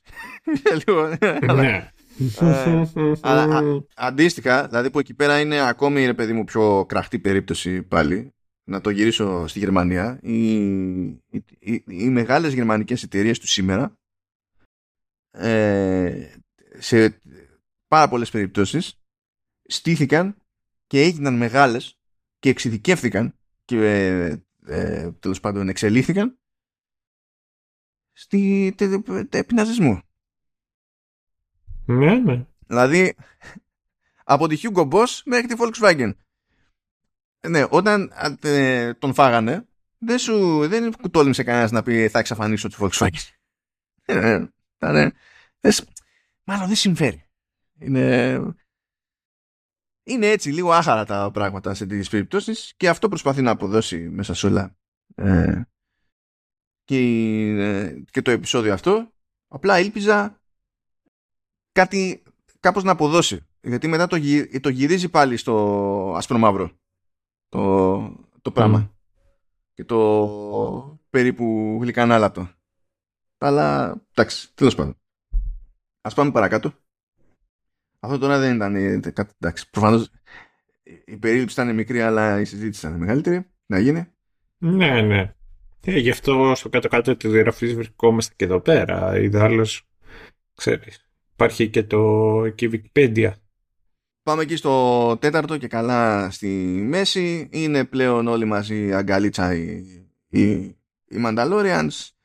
Είναι εκεί πέρα στην εκπαίδευση έχει και ένα γιο ο Βίσλα ε, ξεκινάνε, θέλει ο Ντίν Τζάρι να βάλει τον Γκρόγκου να αρχίσει να εκπαιδεύεται και λες δεν μπορεί να κάνει τρία βήματα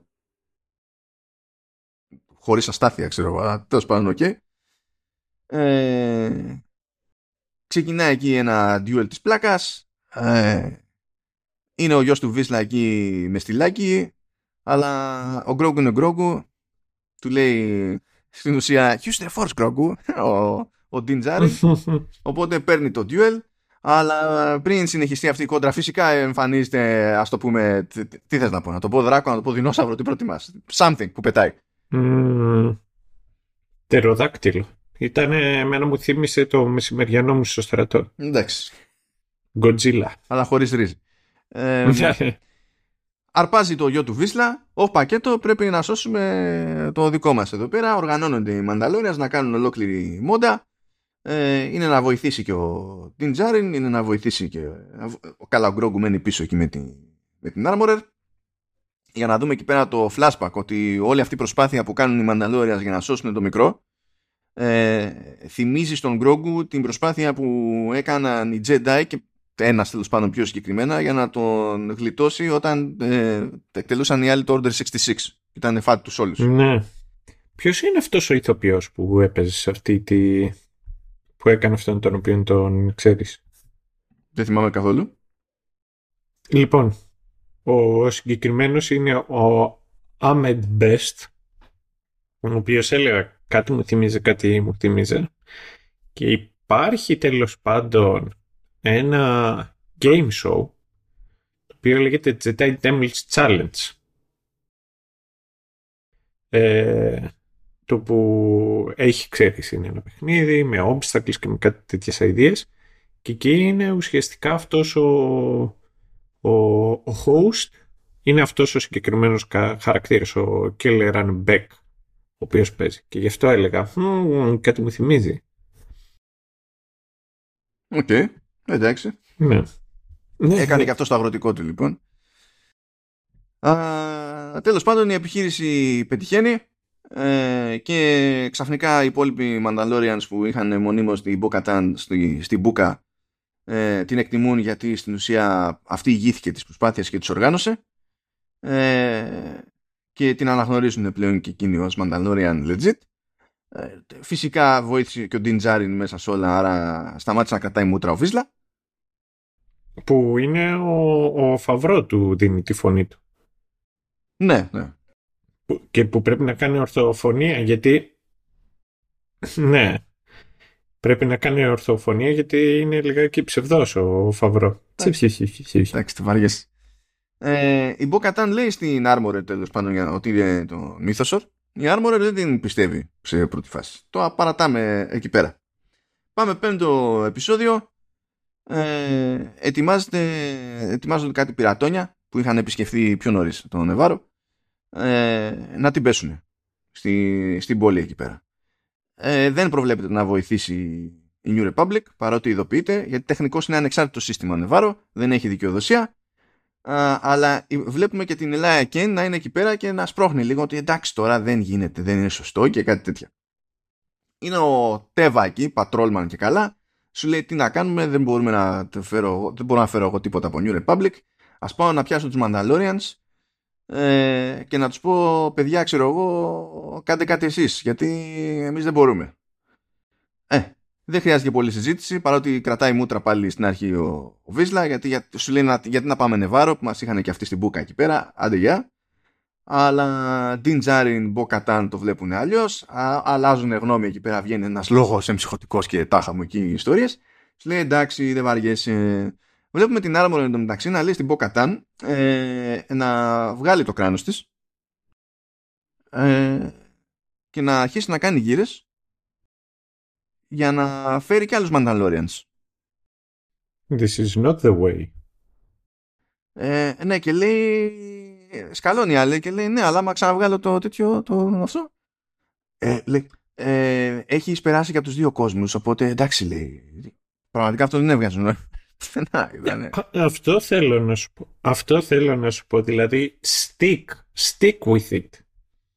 Αυτό πραγματικά δεν, δεν το κατάλαβα καθόλου. Δεν έγινε καμία προσπάθεια να εξηγηθεί στα σοβαρά. Ήταν στο γάμο του Καραγκιόζη. Και απλά η Armored λέει στους άλλους, ξέρω εγώ, ότι παιδιά έτσι και έτσι θα είναι αυτό. Το, δέ, το δέχονται, το μασάνε εκεί, κανονικά. Δεν καταλαβαίνω. Και μαθαίνουμε μέσα σε όλα ότι βρίσκεται κάπου στο κενό εκεί στο διάστημα διαλυμένο το Prison Transport Ship που μετέφερε και καλά τον Moff Gideon και συνειδητοποιούμε ότι ο Moff Gideon την έκανε. Άρα Moff Gideon ζει, απίστευτο. Mm. Α, συνεχάμε. Ε, είμαστε στο έκτο επεισόδιο και είπαμε πρέπει να κάνει recruit η Bo-Katan. Και μαθαίνουμε για κάποιους Mandalorians που λειτουργούν ως privateers. Κρατήστε τον όρο privateer. Έχω κάποια θέματα μέσα. Μετά. Τέλος πάντων, αλλά για να το εξηγήσουμε λίγο τώρα σε κάτι φάση, σε μια φάση έτσι πρώτη, privateer και καλά είναι το ε, τελόχρεη πειρατή αλλά για μια κυβέρνηση. Στην ουσία, στην ουσία είμαι μισθοφόρος ναι, μια κυβέρνηση είναι στην πραγματική ζωή, ναι, αλλά κάπως έτσι. Κάπως έτσι. Είναι... Ναι. Δεν είναι το είμαι πειρατής, κόβω, πηγαίνω την πέφτω, ξέρω εγώ, για να βγάλουμε τα προς το ζήν και να γίνουμε πλούσιοι. Είμαι, ε, ε, είμαι μισθωμένος. Είμαι μισθωμένος. Κάνω το πειρατηλίκι, αλλά κατόπιν συμφωνίας. Ε, ηγείται αυτόν τέλος πάντων ένας τύπος που λέγεται Axe Wolves. Όλοι είναι με τα κράνη off και τέλος πάντων θέλουν να πάνε Dean Jarin και Bo Katan εκεί πέρα, θέλουν να επικοινωνήσουν μαζί τους για να τους πούνε το και το. Ελάτε, έχουν και στην ουσία τα σκάφη που προηγουμένως ήταν στη δούλεψη της Bo Katan. Αλλά υποτίθεται ότι είναι μισθωμένοι τύποι από ένα, τον πλανήτη Πλαζίρ 15. Φοβερό υπονοούμενο το Πλαζίρ, τέλος πάντων. ε, και το ντουο που κάνει. Εδώ το πειρατή τον λέγανε Βέιν.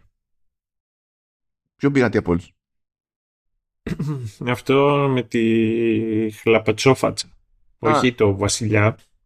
Α, καλά, εντάξει. Α, λοιπόν, εκεί πέρα όμως υποτίθεται ότι επειδή είναι μισθωμένοι, ε, πρώτα απ' όλα δεν πολύ γουστάρουν τη συνάντηση οι ίδιοι. Αλλά επειδή είναι μισθωμένοι, δεν έχει μακεμού, τους έχουν για προστασία σε αυτόν τον πλανήτη. Και το ντουο που κάνει τα κουμάντα, που κατά το ίμιση είναι ο Jack Black, το γιατί, γιατί όχι ο οποίος και αυτός είναι πρώην αυτοκρατορικός που ήρθε σε εκείνο τον το πλανήτη που είχε, ήταν μαθισμένος στη, στη μοναρχία ε, πήραξε το προγραμματισμό υποτίθεται των, ε, των droids των battle droids και όχι μόνο ώστε να είναι helpers. Και όλη η κοινωνία βασίζεται πλέον σε αυτό και έγινε και στροφή στη δημοκρατία. Απλά έτυχε και εξέλεξαν αυτούς. Τέλος πάντων οκ. Okay. ε, και λέει ότι θέλουμε τη βοήθειά σας. Άμα μας βοηθήσετε κάνετε αυτό το job. Σε περίπτωση που δεν καταλαβαίνετε είναι πάλι φίλε αυτό το επεισόδιο σε κάποιο βαθμό άμα κάνετε αυτό το job τότε θα κανονίσουμε να συναντήσετε τους άλλους Mandalorians και είμαστε εμείς κομπλέ και, και τα λοιπά. Γιατί ποιο είναι το job; Λέει ότι έχουμε κάποια ατυχήματα λέει, με τα αναπρογραμματισμένα droids που και που τη βλέπουν και κάνουν κάτι περίεργα κάτι παίζει. Please help. Ε, μην σας τα πω λόγο ο κακός της υπόθεσης είναι ο Doc από το Back to the Future. Αυτό τώρα μην το, μην το κουράζουμε πάρα πολύ εκεί πέρα. Ε, λειτουργεί εκεί το πράγμα, πάρα πολύ ωραία. Ε, μ' αρέσει που εξανθρωπίζονται λίγο και τα droids και είναι φάση ε, φοβόμαστε μη μας αλλάξουν πάλι, ε, φοβόμαστε μη μας κατηγορήσουν οι άνθρωποι, αλλά δεν έχουμε πρόβλημα. Μπορεί να σας φαινόμαστε ότι είμαστε σκλάβοι και δουλεύουμε για τους ανθρώπους ε, αλλά ε, δεν έχουμε πρόβλημα γιατί στην τελική αυτή είναι η δημιουργία μας. Από τη μία και από την άλλη οι άνθρωποι σε σχέση με εμάς έχουν πολύ μικρό προσδόκιμο ζωής. Οπότε για μας στην τελική δεν είναι τίποτα. Σου λέει να το κάνουμε αυτό. Δεν χάθηκε ο κόσμος. Είναι και η κοινωνία εκεί μαθημένη υποτίθεται να λειτουργεί έτσι και να μην κοπιάζει ιδιαίτερα. Ε, και γι' αυτό μάλιστα ενώ υπάρχουν προβλήματα ο κόσμος ε, πηγαίνει κόντρα στην απενεργοποίηση των droids γιατί σου λέει τι και θα χάσουμε εμείς την ευκολία μας, ξέρω εγώ. Πώς θα. Χίλιες φορές να πηγαίνουν πράγματα στραβά. Βγάλετε άκρη αλλιώς, ξέρω Τέλος πάντων, γίνεται όλο αυτό, λειτουργεί το πράγμα. Εντάξει, συναντούν τους privateers. Ε, οι privateers δεν πετάνε τη σκούφια τους που βλέπουν την, την Bo-Katan. Δεν τι να σε κάνουμε σένα και γιατί να έρθουμε εκεί πέρα και γιατί να ηγηθείς εσύ του οτιδήποτε. Δεν έχεις κάνει τον Dark Saber κτλ. Ξεκινάει εκεί ένα challenge, ένα duel μεταξύ του Wolves και της Bo-Katan Έχω να πω ότι δεν ήταν πολύ σόη αυτή η χορογραφία και αυτό το τέτοιο, αλλά τέλος πάντων ε, με τα πολλά επικρατεί η Μποκατάν. Επανέρχεται βέβαια ο Γουφ και λέει: Ναι, ναι, για να χωρίσει τον Dark Saber, υποτίθεται ότι αυτός που ηγείται του Μάνταλο πρέπει να έχει τον Dark Saber. Αρχίζουμε κάποια mental gymnastics εκεί πέρα. Ε, εγώ που είμαι ο Din Djarin έχω τον Dark Saber που κανονικά αλλάζει χέρια με duel ή κάτι τέτοιο τέλος πάντων με challenge κτλ. Αλλά, αλλά, όταν πήγαμε στα Living Waters, εγώ τον ήπια και εκείνη ήρθε και με έσωσε. Άρα τεχνικός έχει αποδείξει ότι είναι πάνω από μένα. Άρα στην πραγματικότητα της ανήκει τον Dark Saber, άσε που το κρατάω εγώ και ορίστε Μποκατάν, πάρε τον Dark Saber. Ε, κουράσω. Ήταν αυτό λίγο. Ναι, ήταν Harry Potter και το Master Wand. Αυτό εμένα με θυμίσει. Εντάξει, δηλαδή εκεί στην ουσία την πατήσανε μόνοι τους. Επειδή το στήσανε τον Dark Saber ότι αλλάζει χέρια μόνο με αυτόν τον τρόπο. Μετά θέλανε να δώσουν όθηση στην Bo-Katan, αλλά δεν θέλανε να φέρουν την Bo-Katan σε κόντρα με τον Din Djarin. Και καταλήξανε να κάνουν αυτή την παπάντζα. Ναι. Ήταν αυτό. Τέλος πάντων, το τρώνε οι υπόλοιποι, σου λέει εντάξει, ερχόμαστε. Ερχόμαστε αδερφέ. Πάμε εκεί τώρα πρώτο τελευταίο. Βλέπουμε την Λάια Κέιν, ρουφιανεύει εκεί στον Μοφ Gideon ότι κοίταξε να δεις είναι οι Mandalorians εκεί και αυτοί ενώνονται. Ε, τσιτώνεται ο Μοφ Gideon γιατί σου λέει όχι δεν είμαστε για τέτοια, δεν έχουμε χιούμορ. Μαθαίνουμε ότι είναι μέλος ενός Shadow Council που περιμένουν υποτίθεται τον ερχομό του, του Admiral Thrawn που θα τον δούμε τελικά σε άλλη σειρά. Yes. Α, αλλά είναι ανυπόμονος ο Moff Gideon λέει ότι δεν γίνεται να αφήσουμε τους Mandalorians να πάρουν πάλι το Mandalore και τα λοιπά ε, χρειάζομαι έξτρα ε, τα interceptors, έξτρα μοβαρδιστικά ε, θέλω να μου δανείσετε και τρεις Praetorian Guards αυτούς τους κοκκινοφορεμένους ε, που στα κινηματογραφικά Star Wars ε, είχαν αστεία χορογραφία. Ναι, ναι, ναι. Α πάμε ένα-ένα. Ένα-ένα. Ναι. Ω προς αυτό, εδώ ε, ε, είχαμε βελτίωση. Αλλά ναι, ισχύει. όχι αρκετή βελτίωση. Τέλος πάντων. Αυτοί οι οποίοι, ξέρεις, είχαν, είχαν, κάνει, είχαν συμμετάσχει στο, στο corporate training που είχε να κάνει πώς λειτουργούμε σαν ομάδα. Ε, τρεις είχαν και αυτούς τους δώσανε στον Gideon. Unlucky. Με τα πολλά του λένε ναι εντάξει εφόσον είναι για τους Mandalorians θα σου δανείσουμε παιδί. Άντε για να ξεμπερδεύουμε. Όλοι οι Mandalorians λοιπόν σκάνουν βάρο. Γιατί τους έχει πει και εκεί ο Κάργα ότι παιδιά είστε πρόσδεκτοι εφόσον δεν έχετε ακόμη το Mandalore, πελάτε εδώ, αράξτε. Ε, είναι και η μάχη, είπαμε, να παιχτεί.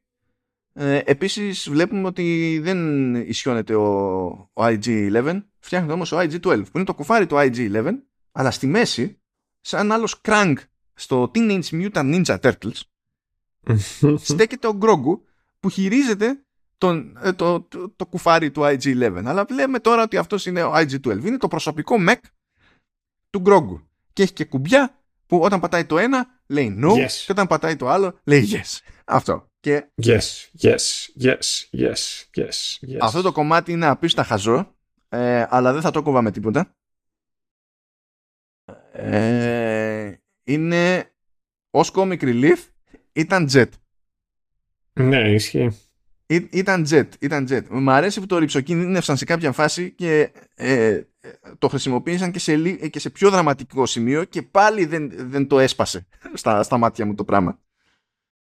Um, είναι όλο εκεί πέρα, εντάξει, πάρα πολύ ωραία. Σου λέει, θα ξεκινήσουμε εμείς οι Mandalorians τώρα να κάνουμε ντου στο Mandalore ε, θα πάμε κάποιοι να κάνουμε scouting, να κάνουμε αναγνωριστική στην επιφάνεια. Οι υπόλοιποι με, το, με τα σκάφη θα μείνετε πάνω και όταν θα δούμε ότι το πεδίο το έχει είναι ελεύθερο θα κατεβείτε κι οι άλλοι και θα κάνουμε τα κουμάντα μας. Φυσικά στο έδαφος ξεκινάνε εκεί και είναι μεταξύ άλλων Din Djarin και Bo-Katan αλίμονο. Ε, μαζί και ο, και ο Grogu, παύλα IG-12. Οκ. Okay. Και στο άσχετο βρίσκουν επιζώντες στο Mandalore. Άλλους Mandalorians. αυτό ήταν λίγο άχαρο. Βέβαια αναγνωρίζουν την Μποκατάν. Για αυτούς, επειδή είναι κολλημένοι εκεί τόσο καιρό, εξακολουθούν και θεωρούν ότι η Μποκατάν είναι αρχηγός της. Εντάξει. Ε, και στην πραγματικότητα όλοι αυτοί εμφανίζονται για να δημιουργηθεί μια αφορμή, ρε παιδί μου, να μάθουμε περισσότερα για το backstory της Μποκατάν και το πώς έφυγε από τα χέρια της. Ψέμα, διαφωνώ 100%. Σε ποιο από όλα, δεν κατάλαβα. Σε, σε αυτό το κόνσεπτ. Λοιπόν, είδες ε, εκεί ένας με μουσάκια που έπαιζε έναν από αυτούς τους επιζώντες; Ναι. Αυτός ήταν ο Skinny Pete. ναι, and? Και, και ένα δεν είχε παίξει σε καμία σκηνή ποτέ ο Skinny Pete μαζί με τον Gustavo Fring. Οπότε γι' αυτό το λόγο μπήκε στο Mandalorian. Εντάξει, οκ. Οκ, εντάξει, εντάξει, εντάξει. μαθαίνουμε λοιπόν ότι η Bo-Katan όταν, είχε δει, όταν την είχαν πέσει αυτοκρατορικοί στο Mandalore και είδε ότι πήγαινε κατά διάολο η φάση ε, αποφάσισε να παραδοθεί στο Moff Gideon για να σώσει τους υπόλοιπους. Γιατί του λέει, ε, της είχε πει ότι ή θα σας λιώσω όλους ή παραδίνεσαι και τη γλιτώνουν οι υπόλοιποι. Ε, και έτσι στην ουσία παρέδωσε και τον Dark Saber στο Moff Gideon που τον βλέπουμε να, στη σειρά που πρωτοσκάει και έχει τον Dark Saber. Α, και καλά έτσι μαθαίνουμε, μαθαίνουν και οι υπόλοιποι με αυτό το, το, το, το story ότι πήγε κόντρα ας πούμε και στην οτροπία της για να προστατεύσει όσους μπορούσε να προστατεύσει ε, δεν το αποκάλυψε σε κανέναν. Κόσμος τον είχε, την είχε στην μπουκα τέλος πάντων και την είχε για ψωνάρα που απλά ήθελε να κάνει τα κουμάντα και τα λοιπά. Τέλος πάντων ό, όλη αυτή η ιστορία μπράβο. Ε, όπως αντιλαμβάνεστε τα παραδόθηκε η Μποκατάν okay, αλλά ο Μοφ Gideon είπε πολύ ωραία. Τώρα θα σας λιώσω όλους διότι ο Μοφ Gideon αναδεικνύεται σε άλλη μια καρικατούρα δηλαδή που, ε, κρίμα δηλαδή απλά, απλά κρίμα Τέλος πάντων προχωράνε εκεί πέρα στο, στο Μάνταλορ. Ε, αφού έρχονται μούρι με μούρι με ένα μύθοσορ, για κάποιο λόγο αυτό δεν συγκλονίζει κανέναν. Ναι, ναι. Εν μεταξύ το μύθος ο, ο Ρενό γίνεται όλο αυτό το Τσέρτσελο στο πλανήτη σε φάση τι κατά γίνεται εκεί πάνω. Ναι. Ε, προχωράνε λοιπόν, φτάνουν στο The Great Forge που υποτίθεται ότι είναι το επίκεντρο του πολιτισμού τους μέσα σε όλα σε ό,τι έχει μείνει από αυτό και συνειδητοποιούν, ε, συνειδητοποιούν ότι ε, ναι, πέφτουν πάνω σε ενέδρα στην ουσία και σκάνε κάτι αυτοκρατορική με jetpacks και με τέτοιο, με, με, με θωράκι από μπέσκαρ. Και λες, ούψ, mm. εμφανίζεται και ο Μοφ Gideon και έχει και εκείνος ε, ε, ε, νέα μηχανική πανοπλία. Είναι, δηλαδή δεν είναι απλή πανοπλία, είναι και λίγο εξωσκέλετον. Ε, μαύρη φυσικά, από μπέσκαρ. Και φωνή Darth Vader με τα κέρατα του Darth Maul. Έτσι ε, και ζητά πάλι από την Μποκαντάν να παραδοθεί που πώς θα λειτουργούσε αυτό τώρα. Δηλαδή, δεν ξέρω okay. λέει ότι παραδώσε δώσε μου και τον Dark Saber και άντε γεια. Ε, προχωράει το πράγμα προχωράει εκεί πέρα η μάχη. Ε, χμαλωτίζεται σε κάποιο σημείο ο Τιντζάριν η Μπο κάνει κάτι ό,τι μπορεί για να γλιτώσουν τα χειρότερα εκεί πέρα. Ε, για να δώσει σε όλους χρόνο ο, ο Ρίζλα μένει πίσω εκεί για να αντιμετωπίσει μόνος του εκεί πέρα αυτοκρατορικούς, σαπίζει όλους. Αυτό μου έκανε, μου έκανε λίγο εντύπωση γιατί ήταν, ήταν πολύ ρε παιδί μου. Και λέω εντάξει, το πρόβλεπε είναι να ψοφήσει. Δεν ψοφάει, τους σαπίζει όλους και μετά εμφανίζονται οι τρεις πρετοριανοί. Και λες. Ναι, ναι. Που εκεί πέρα... Και είναι σε φάση, ρε φίλε, ξέρω εγώ, κλέψε ένα jetpack και φύγε. Γιατί δείχνει τέλος πάντων ότι το δικό του έχει χαλάσει. Ναι, ναι. Ε, εντάξει. Σε αυτό το στάδιο οι, οι Πρετοριανοί είναι cool. Έρχονται, προχωρούν αργά, έχουν μετρημένες κινήσεις, συγχρονισμένοι στη, στην προσέγγιση τους, στην τακτική τους και τον σαπίζουν όμορφα και ήρεμα. Λες ωραία, οι Πρετοριανοί μπορεί να είναι και απειλή της προκοπής. Αυτό κρατάει βέβαια μόνο όταν ο αντίπαλος είναι ο Vizsla για κάποιο λόγο. Αλλά τέλος πάντων. Οκ. Okay. Και φτάνουμε στο δεύτερο μέρος της μάχης για τον Mandalore που είναι στο τελευταίο επεισόδιο Ε, ο Woves φεύγει, βγαίνει εκτός ατμόσφαιρας για να προλάβει να προειδοποιήσει τους άλλους που είναι στα σκάφη γιατί υποτίθεται ότι σκάνε τα interceptors και τα βομβαρδιστικά.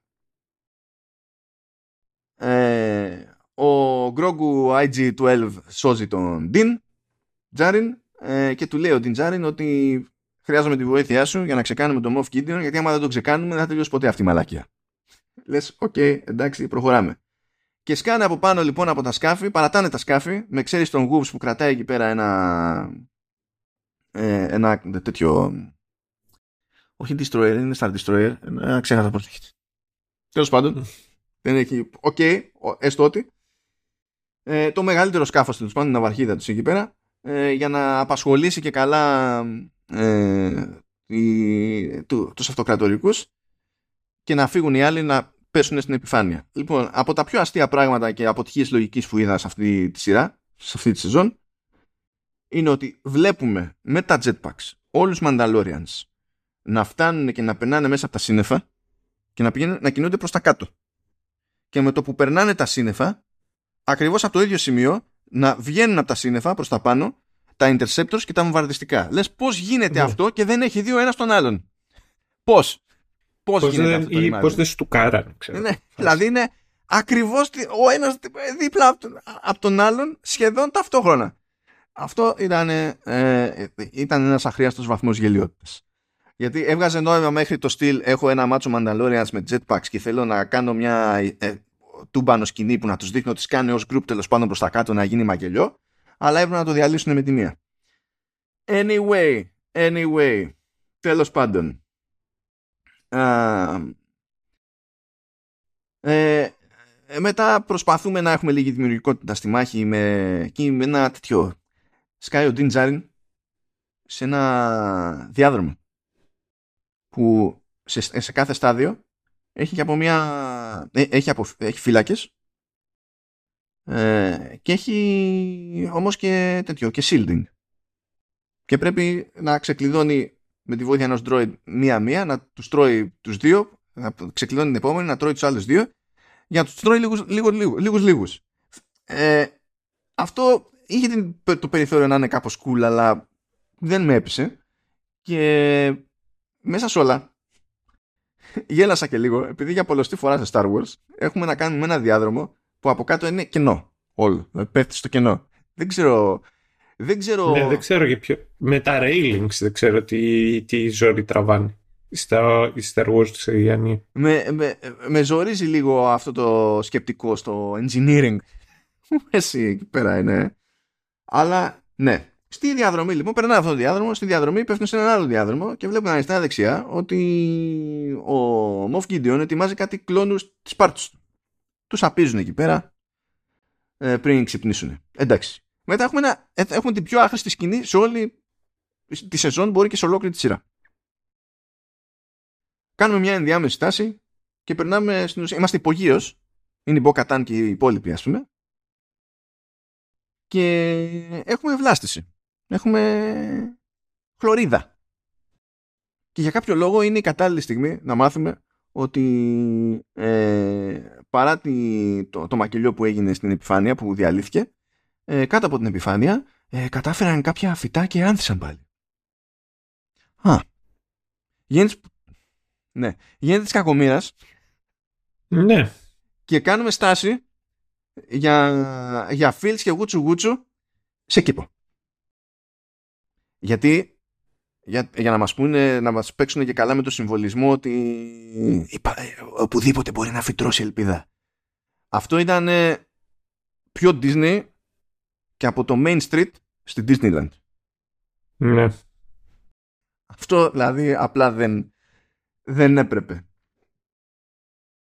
Και μετά από αυτό που δεν ξέρω μπορεί σε κάποια μυαλά να ήταν palette cleanser γυρνάμε στη μάχη που ξεκινά μεταξύ Din Djarin και Moff Gideon και είναι και οι, οι Praetorians εκεί πέρα. Αρχίζει και βοηθά λίγο ο Grogu με τη Force αλλά να το στριμώχνουν εκεί πέρα οι Praetorians. Σκεφτείτε τώρα, είναι, είναι ο Grogu με IG-12 και την πέφτουν τρεις Πρετοριανοί και για κάποιο λόγο η μάχη δεν τελειώνει με τη μία.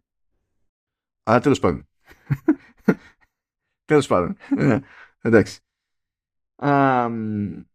Μέσα σε όλα όμως ζορίζεται ο Γκρόγκου, ζορίζεται και ο Ντιν Τζάριν, εμφανίζεται και πάλι η Μποκατάν με τον Dark Saber για να βοηθήσει τον Ντιν Τζάριν στην ουσία να το δημιουργήσει το χώρο να φύγει, να πάει να βοηθήσει τον Γκρόγκου που τα βρήκε σκούρα.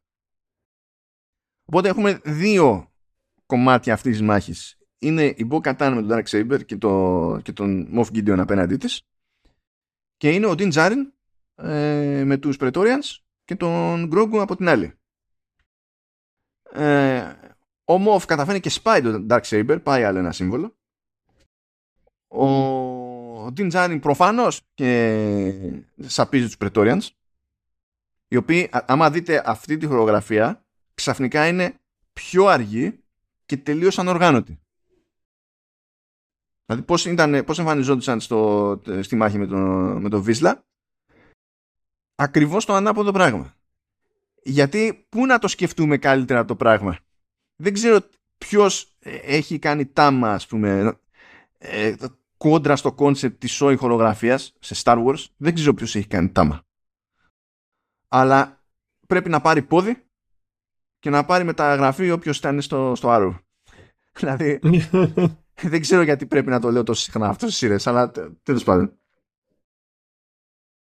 Λοιπόν, ο, τα, τα, τελευταία πράγματα που κάνει ο Woves είναι ότι του έχει διαλυθεί πάει το... Α, το Cruiser, Cruiser, Cruiser λοιπόν, μπράβο. Imperial Cruiser. Ε, πάει για φούντο και σου λέει, το βρήκα. Θα την πέσω στη βάση που είναι εκεί πέρα όλη η αυτοκρατορική και είναι και η δική μου. Θα πάω να κάνω γκντουπ πάνω. Και σκάει εκεί, αρχίζει και διαλύεται η βάση, πάνε να πνιγούν όλες τις φλόγες, ο Moff Gideon γίνεται extra crispy, αλλά Γκρόγκου με force shield στην ουσία ή force barrier, δεν ξέρω τώρα σε κάθε περίπτωση ποιος είναι ποιος το όρος, δεν θυμάμαι. Σαν δεν τρέπεσαι να μην ξέρεις τα διαφορετικά force power. Συνέχισε μικρό nerd. Τι να γίνει, είμαι στο, στο δεύτερο καφέ απλά λειτουργώ. Δεν έχω φτάσει στον τρίτο ακόμη. Um, τους προστατεύει στην ουσία, προστατεύει τον εαυτό του, ο Γκρόγκου, Ντιν Τζάριν και Μποκατάν, επιβιώνουν και τα λοιπά. Πάρα πολύ ωραία, σούπερ. Άρα ολοκληρώθηκε η ανακατάληψη του Mandalore από τους Mandalorians. Ε, ο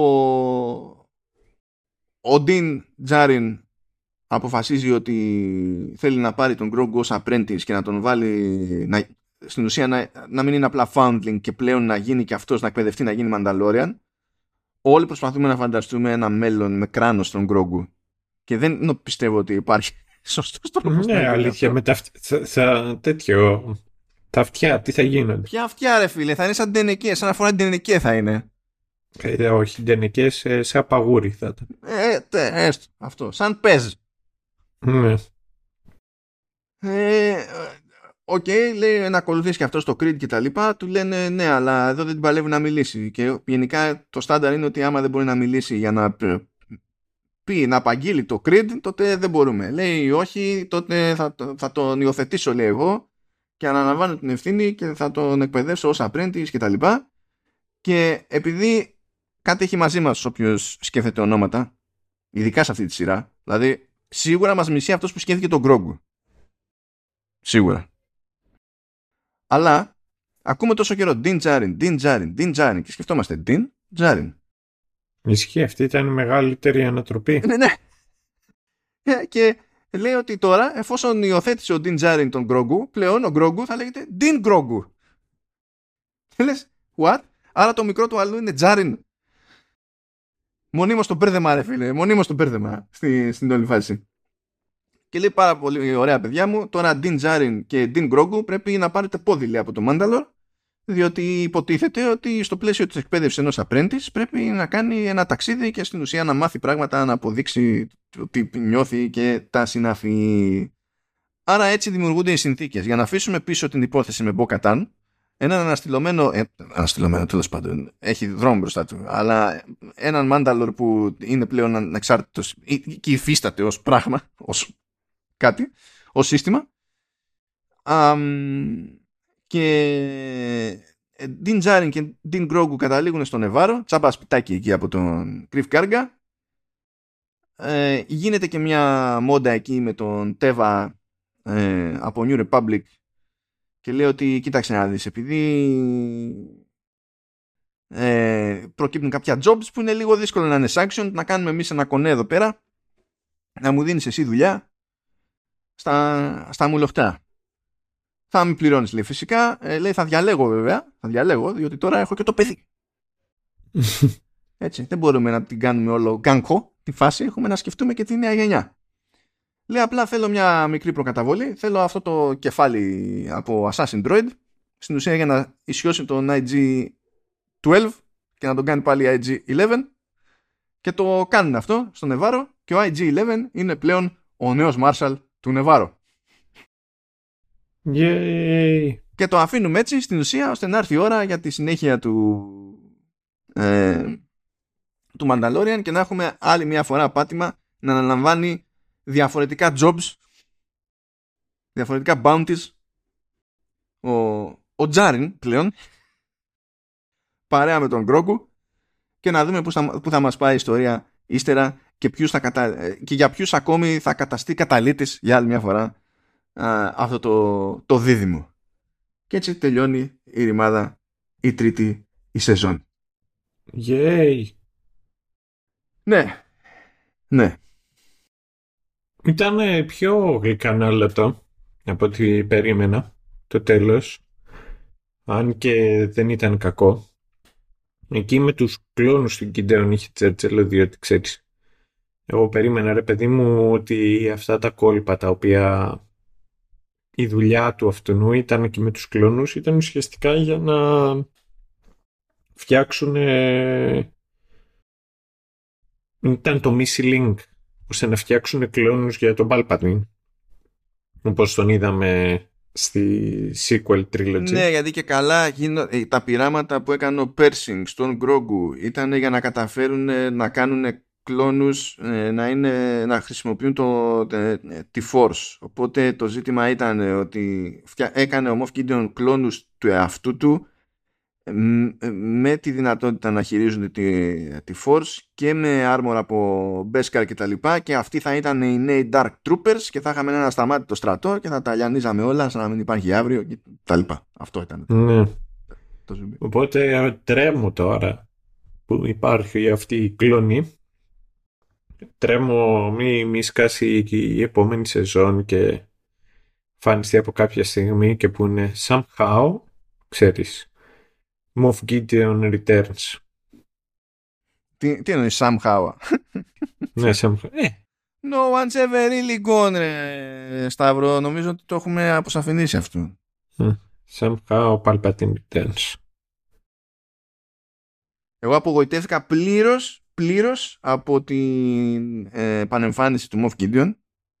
Mm. Ε, ως κακός ήταν τραγέλαφος. Αυτά παθαίνει άμα ξυρίζει το μουστάκι. Δεν πιστεύεις ότι οι ελληνικές σειρές δεν ξέρω αν τη λέγανε αυτή και το μουστάκι θα σε βάλει να ξυρίσει.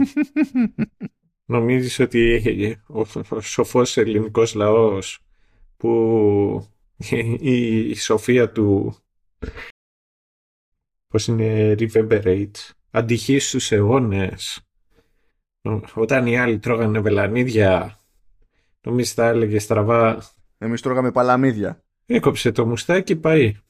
Πάει ρε man. Πάει. Δηλαδή, τι, τι, τι, τι, τι περίμενες ακριβώς να γίνει; Ε, τι ξε, ξε, ξεφτυλίστηκε τελείως. Δηλαδή, δεν ξέρω, αυτή είναι, είναι η σύγχρονη κατάρα του Star Wars. Δηλαδή είναι φάση, πετύχαμε κάποτε δύο κακούς με τη μία, στην πρώτη τριλογία, τους πετύχαμε και πιάσαμε τε, τίποτα. Δηλαδή πήγαμε το εκρεμές στο ένα άκρο και τώρα πρέπει να ρεφάρουμε για να πετύχουμε όχι απλά balance in the force αλλά και cosmic balance έξω από το πλαίσιο του κινηματογράφου, της τηλεόρασης και τα λοιπά. Πρέπει δηλαδή τι να πω.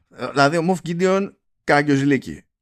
Ο Snoke Καλά, εντάξει, they, they did it dirty. Ε, ε, ο Snoke δελφινάριο. Ε, δηλαδή δεν υπάρχει δεν υπάρχει ε, σωτηρία με αυτούς δηλαδή είναι, είναι βλαμμένοι πήγαινε, πήγανε, καταφέρανε και σαπίσανε τον Πάλπατιν ανασταίνοντας τον Πάλπατιν και μετατρέποντας τον σε καρικατούρα ε, δηλαδή σκεφτείτε ότι ακόμα και ο, ο, ο Boba Fett έχει και καλά μια θεωρητική βαρύτητα από την άποψη ότι είναι από τα απομεινάρια των κλώνων του στρατού των κλώνων είναι από τα τελευταία δείγματα εν, ενός φαινομένου τέλος πάντων άρρωστου. Είναι σημάδι μιας νοοτροπίας, μιας εποχής, μιας προσπάθειας, μιας ε, διαμάχης. Και λες, οκ, okay, ξέρω εγώ, τελευταίο στο είδος του, χοντρικά, τσιγαλά. Και εδώ είπα το ξεφτυλίσουμε κάνοντας το ανάποδο. Που κάναν το ανάποδο με τρόπο που είναι, ε, στην περίπτωση του Πάλπατ, είναι χειρότερος από αυτό που τέλος πάντων είναι, επιχείρησε τώρα ο Μοφ Gideon. Γιατί ο Μοφ Gideon έβαλε τη φάτσα του τέλος πάντων στους κλόνους, αλλά ήθελε να φτιάξει κάτι καλύτερο από αυτόν. Στην τελική. Πάλπατιν ήταν φάση ε, copy-paste. Ε, τι data μπορούμε να φιντάρουμε; Στο language model. Ναι, στο τέτοιο, στο Mid Journey. Ε, ναι, αυτό για, για να βγει τι το... Τι data μπορούμε να βάλουμε στο Mid Journey. Και γίναμε, ξέρω εγώ. Δεν χρειάζεται άλλη φαντασία. Το έχουμε, είμαστε κομπλέ. Δεν ξέρω γιατί το κάνουν αυτό, αλήθεια. Απογοητεύτηκα επίσης και από το γλυκανάλιτο της υπόθεσης με την Μποκατάν. Ούτε εκείνο μου άρεσε σαν φάση. Όχι, δεν πληγώθηκα όπως πληγώθηκα με το Moff Gideon, εντάξει. Αλλά ούτε εκείνο μου, μου άρεσε. Και πιστεύω ότι κι αν ήθελε να, να δείξει ότι έχει μια κάποια κάποιο βάρος ο χαρακτήρας από επιλογές του παρελθόντος έπρεπε να το είχε κάνει νωρίτερα στη σεζόν και όχι το τελευταία στιγμή. Ισχύει. Εγώ νιώθω ότι, ξέρεις, για όσους είχαν δει τις σειρές. σου λένε εντάξει ο κόσμος ξέρει τώρα τι εστί Μποκατάν και τι είναι όλα αυτά. Και μετά έρχεται σε κάποια φάση και λένε υπάρχει το, τόσο εκατομμύρια κόσμος που δεν έχει δει τίποτα. Το, το animated series. Τι κάνουμε; Κάτσε να βάλουμε το skinny pit.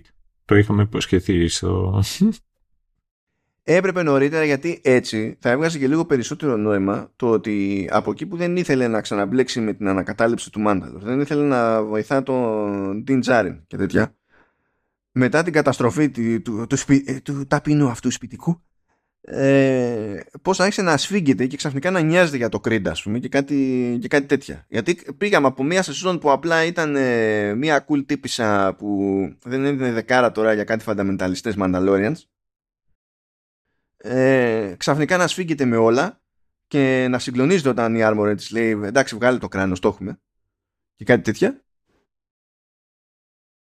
να, ε, να ζορίζεται επίσης για το ότι πώς θα πάω εγώ να ε, κάνω το οτιδήποτε από τη στιγμή που δεν μου ανήκει το τάξη. Όλα αυτά θα βγάζανε, θα βγάζανε περισσότερο νόημα, ειδικά με την ταχύτητα που γίνονται, αν μας είχε πετάξει αντί για το flashback που είδαμε στο, στον Γκρόγκου, που μας περιέγραφε κάτι που ξέραμε ήδη. Δεν περιμέναμε τον να μάθουμε πρώτη φορά. Αν χρησιμοποιούσε εκεί ένα ρημάδι flashback νωρίτερα για την Μποκατάν, θα έστεκε το πράγμα πιο εντάξει. Γενικά στο Ζήγη είχαμε θέματα σε αυτή τη, τη σεζόν πιστεύω. Αλλά... Εντάξει. Ναι. Ε, δεν ξέρω. Εγώ αυτό το οποίο ξέρω με όλους αυτούς. Εγώ αυτόν τον οποίο περιμένω τώρα, τουλάχιστον ε, από όσους έχουν ασχοληθεί κυρίως και με Expanded Universe, είναι περιμένω λίγο περισσότερα πράγματα από το Throne και το τι στην οργή αυτός μπορεί να, να φέρει. Μπορεί αυτή τη φορά να πιάσει τόπο ο ρόλος όχι σαν το ρόλο που, που είχε τέτοιο στο, στο Witcher. Μπορεί αυτή τη φορά να πιάσει τόπο για να μην κλαίω. Τι είχε κάνει στο Witcher; Έλα το... Έλα εκείνο το, το, τον Mage που ήταν λίγο ρουφιάνος ναι, κατάλαβα. Ήταν, ε, ε, ήταν και εκείνος τελείως καρικατούρα, ρε παιδί μου, στην πρώτη σεζόν που ήταν. Ναι. Ε, τότε το παίρνω πίσω. Έμα, δεν πρέπει. Δεν πρέπει το παιδί. Δηλαδή, τι, τι θα λέμε, μόνο θα πρέπει κάθε φορά να βάζουμε ξανά και ξανά το, το House of Cards για να παίρνουμε δόση. Ναι. Ναι, δεν ξέρω. Δεν ξέρω τι θα γίνει. Μίλησε μου για τους ελληνικούς υπότιτλους. Λοιπόν, έχω μαζέψει μερικά καλά παραδείγματα. Ναι. Έχω μαζέψει και στραβά παραδείγματα. Έχω μαζέψει παραδείγματα που με ζορίζουν και δέχομαι ότι δεν υπάρχει προφανής καλή επιλογή αλλά μπορούμε να πετάξουμε για καμιά ιδέα φαντάζομαι, να προσπαθήσουμε Έχω, έχω απ' όλα. Έχω απ' όλα. Mm. Λοιπόν, θέλω να πω ότι πρώτα, πρώτον, διαφωνώ με το concept This is the way να μεταφράζεται αυτός είναι ο τρόπος. Όχι. Αυτό σημαίνει. Αλλά όχι. Όταν θες να το κάνεις αυτό να είναι βαρύγδουπο. Αυτή είναι η οδός. ακριβώς. Που το έχουμε έτσι κι αλλιώς και από, το, και από τη Γενή Διαθήκη μας έχει μείνει κουσούρια κτλ. Και, και έτσι κι αλλιώς χρησιμοποιείται μεταφορικά σε πάρα πολλές γλώσσες το, το way να γίνεται αντιληπτό ως δρόμος με τη λογική ότι είναι ένα μονοπάτι που ακολουθείς. Δεν είναι απλά ένας τρόπος γενικά. Τι να πούνε μέχρι και οι Ιάπωνες που κολλάνε παντού το ντο στο τέλος και εννοούν αυτό το πράγμα. Ε, mm. ε, χίλιες φορές να ήταν αυτή είναι η οδός αντί να είναι αυτός είναι ο τρόπος. Δηλαδή είμαστε ένα κλικ μακριά από το αυτή είναι η συνταγή ε, δεν, ε, δεν, δεν χρειάζεται. Δεν χρειάζεται. Ε, ε, περίπτωση που σφίγγομαι καταλαβαίνω το, το ζόρι Dark Saber, σκοτεινό σπαθό. Σκοτεινό σπαθό. Σκοτεινό σπαθό, ρε φίλε. Πρώτον, έχουν δίκιο στο ότι είναι σπαθί. Έχουν δίκιο. Το Dark σημαίνει σκοτεινό, το αποδέχομαι. Αυτό. Έτσι. Αλλά δεν ακούγεται ωραία, ρε φίλε, αυτό το πράγμα. Αφού δεν το είπαν ε, μελανοχάτζαρο. μελανοχάτζαρο. Το μελανόσπαθο θα είχε ελπίδα όμως πώς το κόβεις σε σχέση με το σκοτεινό σπάθο. Ναι, από το... Ναι, ναι. Γιατί και να το πεις, και να το πεις μαυρόσπαθο, στην ουσία να ξεφύγεις από την έννοια του dark, αλλά κάτι που ταιριάζει οπτικά, και εκείνο άχαρο μου φαίνεται. Μου ακούγεται καλύτερα στο αυτή από το σκοτεινό σπαθό, αλλά ε, ε, όταν προσπαθούσα να παλέψω να βρω κάτι, ε, πιστεύω ότι θα έγινα στο, στο μελανόσπαθο, που πάλι δεν μ' αρέσει. Εγώ θα, ούτε σπαθί, λεπίδα θα, θα στεκόμουν. Και πώς θα τη συνδυάζει εσύ με τα υπόλοιπα; Αυτό είναι σαν βάση τη κλεποδιά στον εαυτό σου. Για, για πες. Ναι, ρε. Πρώτη φορά θα ήταν που θα βάζω κλεποδιά στον εαυτό. Αλλά ναι, OK. Okay, εντάξει. Ε, πέτυχα εδώ, εκεί θα πω κάποιος ήταν κουρασμένος ή μπορεί να μην ήταν το ίδιο άτομο κτλ. Πετυχαίνω στο ίδιο επεισόδιο να λέει τα flats εννοώντας το γεωγραφικό χαρακτηριστικό. Έτσι. Flats στο ίδιο επεισόδιο να το λέει υψίπεδα και στο ίδιο επεισόδιο να το λέει πεδιάδα. Λες, make up your mind. Ναι. Γιατί υψίπεδα και πεδιάδα μοιάζουν σαν concept, δεν είναι ακριβώς το ίδιο, αλλά make up your mind. Εντάξει. Ε, επίσης, στοιχομηθεία. Αυτό είναι ο μπαμ μπαμ, δύο ατάκες. Η μία πίσω από την άλλη. Blast that ship. Και η μετάφραση είναι κάντε το σκόνη. Ναι.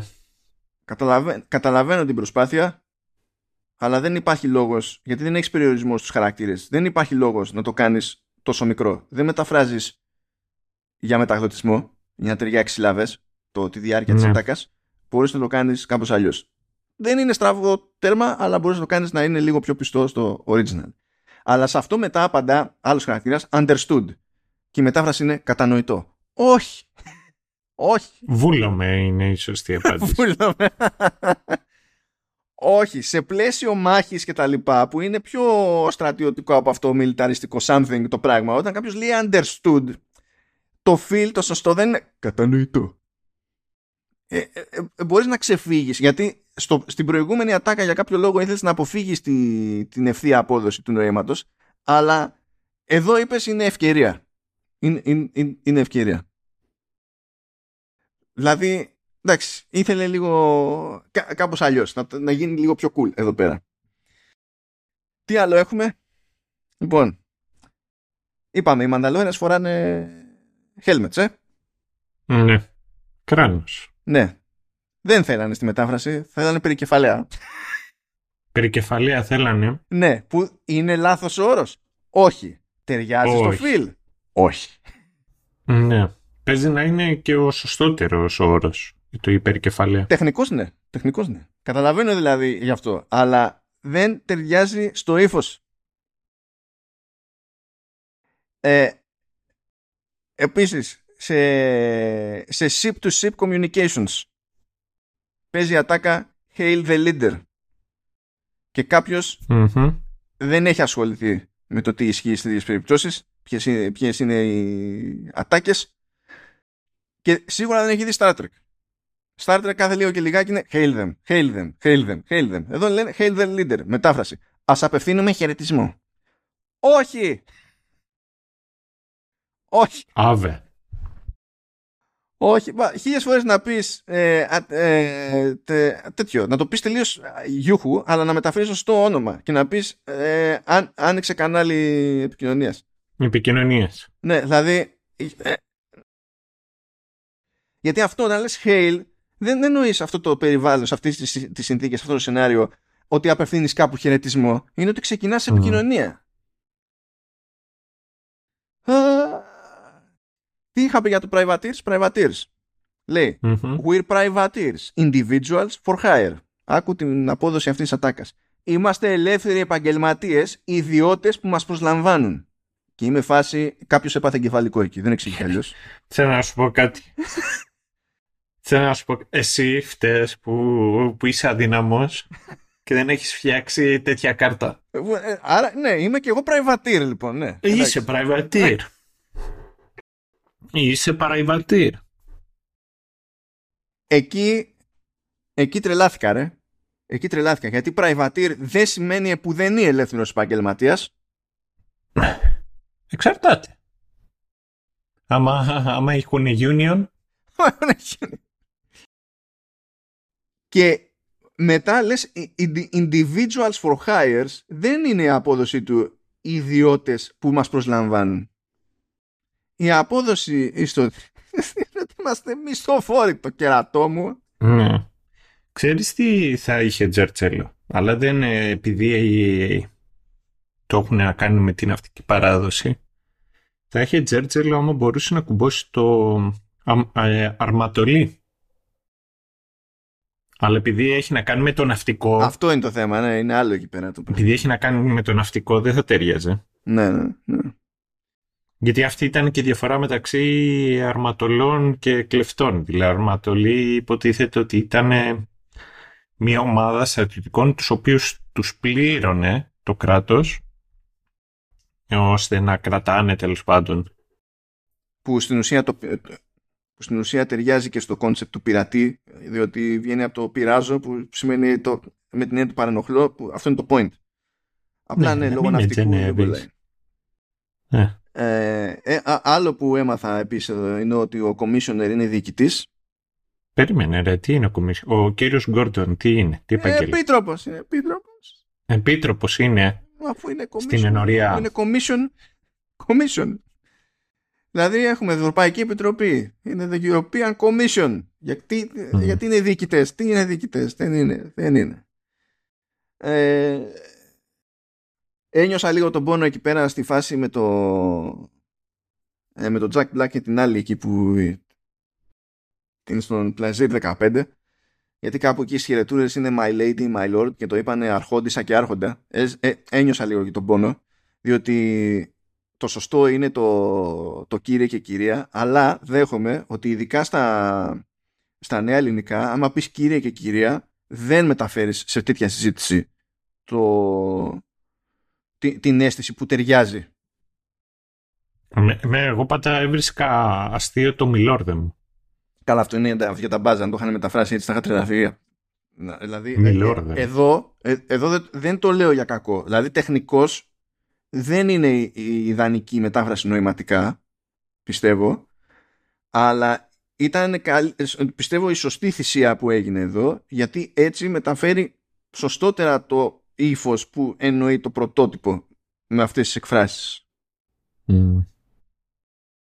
Τι άλλη αποτυχία έχουμε, έχουμε το μπλα μπλα covert. Ε, το covert είναι και καλά η κοινότητα αυτή των Mandalorians που πηγαίνει πακέτο με τη λογική ότι και καλά είναι, είναι και λίγο κρυφή. Δεν ξέρω τι σήμα φάγανε και κάπου που λέει his covert λέει οι συμπατριώτες του.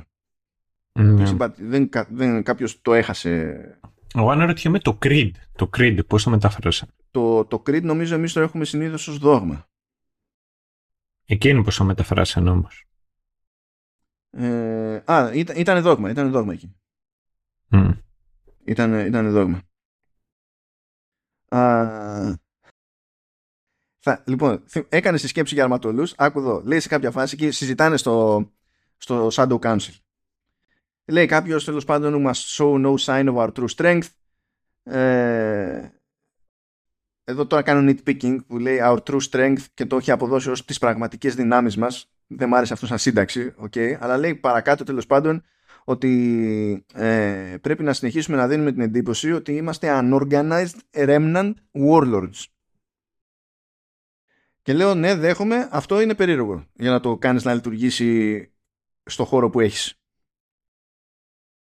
Λοιπόν έχω να πω, δηλαδή δεν μ' αρέσει και ταυτόχρονα είναι σωστό και βγάζω το καπέλο μου σε όποιον είχε την έμπνευση πήρανε το Unorganized Remnant Warlords και είπανε ανοργάνωτο ασκέρι. Πονήρι. Και λέω είστε μάγκες. Εδώ είστε μάγκες. Όχι, όχι. Πονηρή, πονηρή. Έβγε, έβγε. Επίσης, σε πιο απλή περίπτωση, πιο εύκολη, αλλά εδώ είδαμε ότι αποτύχανε σε κάποια άλλα που ήταν πιο απλά. Λέει σε κάποια φάση ο Τιν Τζάριν στον Γκρόγκου This isn't working for me. Επειδή κάνει συνέχεια τις φυλακίες με το... Πατάει τα κουμπιά στο IG12. Mm. Και το This isn't working for me το έχουν μεταφράσει πολύ με ταλαιπωρίες. που πιάνει όντως το νόημα που πρέπει σε αυτή τη, τη, την περίπτωση. Το, το δέχομαι. Το δέχομαι. Ε, το άλλο που δεν κατάλαβα λίγο είναι ότι σε διάφορες περιπτώσεις Α, όχι μάλλον άκυρο, άκυρο αυτό. Λιτ, λιτ. Σε, άλλο, σε άλλη τάκα. Ωραίο παράδειγμα ήταν σε κάποια φάση, δεν θυμάμαι τώρα ποιος το έλεγε, έλεγε You were a talented people, but your time has passed. Και λέει η απόδοση, ε, ήσασταν λαός με ταλέντο, αλλά πλέον ξεφτύσατε. Cute. Το δέχομαι. Και φτάνουμε εδώ στο The Creed, που το έχω σημειώσει ως καλή περίπτωση, και όχι μόνο αυτό, λέει something something and the words of the creed. Και αυτό έχει αποδοθεί ως και οι ρίσεις του δόγματος. Και λέω, μπράβο, μπράβο, ναι, και για το δόγμα ναι, και για το ρίσεις. Μπράβο, παιδί μου. Mm. Σούπερ. Σούπερ. Αλλά αυτό το είμαστε ελεύθεροι επαγγελματίες, ιδιώτες που μας προσλαμβάνουν. Εκεί ήταν κάποιο. Θα έπεσε ρε πάνω στις γιορτές και θα ανέλαβε ο Ιντερ. Ήταν. Εκεί, εκεί, εκεί λίγησα. Εκεί λίγησα. Είχαμε και καλά παραδείγματα και στραβά παραδείγματα. Είχε ζούμε το πράγμα. Ε, αν έχετε καλύτερη πρόταση για αντί για σκοτεινό σπαθό, τις ακούμε. Έχω, δηλαδή, ξέρω, είμαι απόλυτα σίγουρος ότι αυτό πρέπει να αλλάξει. Δεν θεωρώ ότι υπάρχει προφανής λύση που να είναι super, ούτε και από αυτά που προτείναμε εμείς εδώ, αλλά αισθάνομαι παρά τα αυτά ε, ε σταθερά σίγουρος ότι δεν είναι σοβαρό να λέμε το σκοτεινό σπαθό. Ε, δεν βγαίνει. Νο, νομίζω πάντως και στα lightsaber το λένε και το λένε φωτόσπαθο. Το λένε φωτόσπαθο, αλλά πρόσεξε να δεις ποιο είναι το πρόβλημα τώρα. Ε, έτσι κρατάς ισορροπίες. Λες φωτόσπαθο από τη μία, ναι. σκοτεινόσπαθο από την άλλη. Αυτό καταλαβαίνω. Ε, ε, ταυτόχρονα, αν το δούμε επί της ουσίας το θέμα. Και το Dark Saber είναι lightsaber. Ο μόνος λόγος που λέγεται Dark Saber είναι επειδή το, το, το χρώμα είναι αυτό που είναι. Mm. Δηλαδή πώς να σου πω, είναι σαν να έχεις ένα lightsaber με κόκκινο κρυστάλλο και να ε, τύχει για λόγους παράδοσης να το λένε κοκκινόσπαθο. Ναι. Δηλαδή είναι το ανάλογο. Έχεις ένα περιθώριο. Δεν είσαι αναγκασμένος πιστεύω να το αντιμετωπίσεις σαν να είναι το αντίθετο του lightsaber γιατί δεν είναι το αντίθετο του lightsaber. Ναι. Και ε, μα, μας παίρνει, μας παίρνει πιστεύω. Μας παίρνει. Φαντάζεσαι να πρέπει να μεταφράσουν το Vibroblade. Ναι, το δανόσπαθ. που θα κατέληγαν αναγκαστικά εκεί με αυτή τη γραμμή σκέψης. Ναι, διότι ναι. Πώς θα πέρναγε στην Disney άμα το λέγανε δονητόσπαθο. Δεν υπήρχε καμία ελπίδα. Οπότε θα το κάνουν δονόσπαθο αναγκαστικά. Ε, κρίμα. Άρα θέλω να πω ότι το δονητόσπαθο ε, ως ιδέα για, για merchandise branded σε συγκεκριμένους κύκλους ναι, θα είχε πέρασει. Ισχύει. Τα ακούνε οι κύριοι της ε, Σιρήνας και του Sugar Babes. Ότι ναι, το έβγαλα αυτό από, από μέσα μου. Είναι...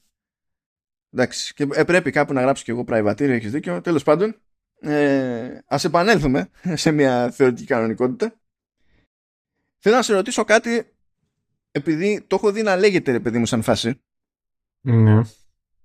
Πώς σου κάθεται η τρίτη σεζόν αυτή σε σχέση με τις προηγούμενες δύο; Γιατί αυτό που βλέπω εγώ να φτάνει στα αυτιά μου που τώρα δεν είναι κανένα, δεν κάναμε κανένα πόλη της προκοπής επιστημονικό αλλά ακούω γενικά μια εντύπωση ότι αυτή η τρίτη σεζόν ήταν, ε, δεν ήταν μάπα, αλλά δηλαδή εντάξει το σώσαμε, αλλά ήταν και η χειρότερη των τριών ας πούμε. Ρέμαν, ε, ε, εμένα αυτό το οποίο ξέρεις. Με κάνει και σκέφτομαι για το... Ε, να πω για το Supernatural. Του!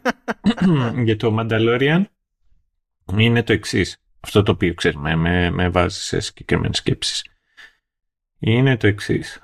Ξέρεις, περισσότερες σειρές που έχουν να κάνουν με αυτά τα πράγματα, που έχουν να πιάσουν ξέρεις, άξιον ή κάτι, μια συγκεκριμένη ιστορία, είναι, ε, έχουν ένα πλάνο. Συνήθως τρία, τρεις σεζόν, πέντε σεζόν, ξέρει, μπορεί να το πιάσουν, να, να, να κατευθυνθούν και συνήθως η τρίτη σεζόν είναι αυτή η κορύφωση. Αυτή τη στιγμή έχουν περάσει τρεις σεζόν Mandalorian και δεν μπορώ να πω με σιγουριά ότι νιώθω ότι όντως έχουν περάσει τρεις σεζόν. Δηλαδή θα μπορούσε να ήταν και μια ενιαία σεζόν. Δεν ξέρω καν άμα, άμα θα το έσπαγα και σε τρία arcs όλο αυτό το πράγμα το οποίο γινόντουσαν. Το οποίο γίνεται. Ε, και αυτό είναι που ξέρεις, με κάνει και με, με προβληματίζει. Ήταν ε, η πιο αδύναμη από τις τρεις. Γιατί ήταν καμιά από, αυτού, από αυτές πολύ δυνατές. Όχι, όλες, όλες είναι κάπως off. Απλά ε, πιάνουν μια κάποια ε, ισορροπία καταρθώνει πιστεύω να κρατά το Mandalorian ως διαχρονικά καλό παράδειγμα Star Wars. Ναι, έχει αυτό το οποίο εγώ θα πω για το Mandalorian έχει τζέρτζελ και έχει, ξέρεις, και έχει και ωραίο coolness που εμένα μου αρέσει. Χωρίς να είναι, ξέρεις, ποζεράδικο ή over the top. Αλλά το ότι αυτή δεν ξέρω. Ξέρεις πότε θα την εκτιμήσω καλύτερη, καλύτερα τη σεζόν; Άμα κάτσω και τη δω μαζί με τα, με τα Boba Fett και εκεί έχω μια ολοκληρωμένη εντύπωση εκεί θα καταλάβω, ξέρεις. Αυτό το παράδειγμα το οποίο έφερες. Που λέω ότι έχει πολύ καλά επεισόδια τα οποία θα μπορούσαν να ανασταθούν και εδώ και εκεί και το τι σημαίνει ούτως ή άλλως. Ναι, πιστεύω ότι η τρίτη σεζόν χάνει από Εξαιτίας, το ότι ναι. Ε, ε, ε, κάποιο περιεχόμενο του Boba Fett είναι στο Boba Fett και όχι σε αυτή τη σεζόν. Πιστεύω, δηλαδή δεν έχω καμία αμφιβολία γι' αυτό. Ε, ναι, ρε, γιατί θες να σου πω κάτι αναγκαστικά και εμείς διαφορετικά θα την προσεγγίζαμε τη σεζόν και, και το Mandalorian Mandalorian αν εξ αρχής το είχαμε μέσα στο μυαλό μας ως μέρος ενός συνόλου.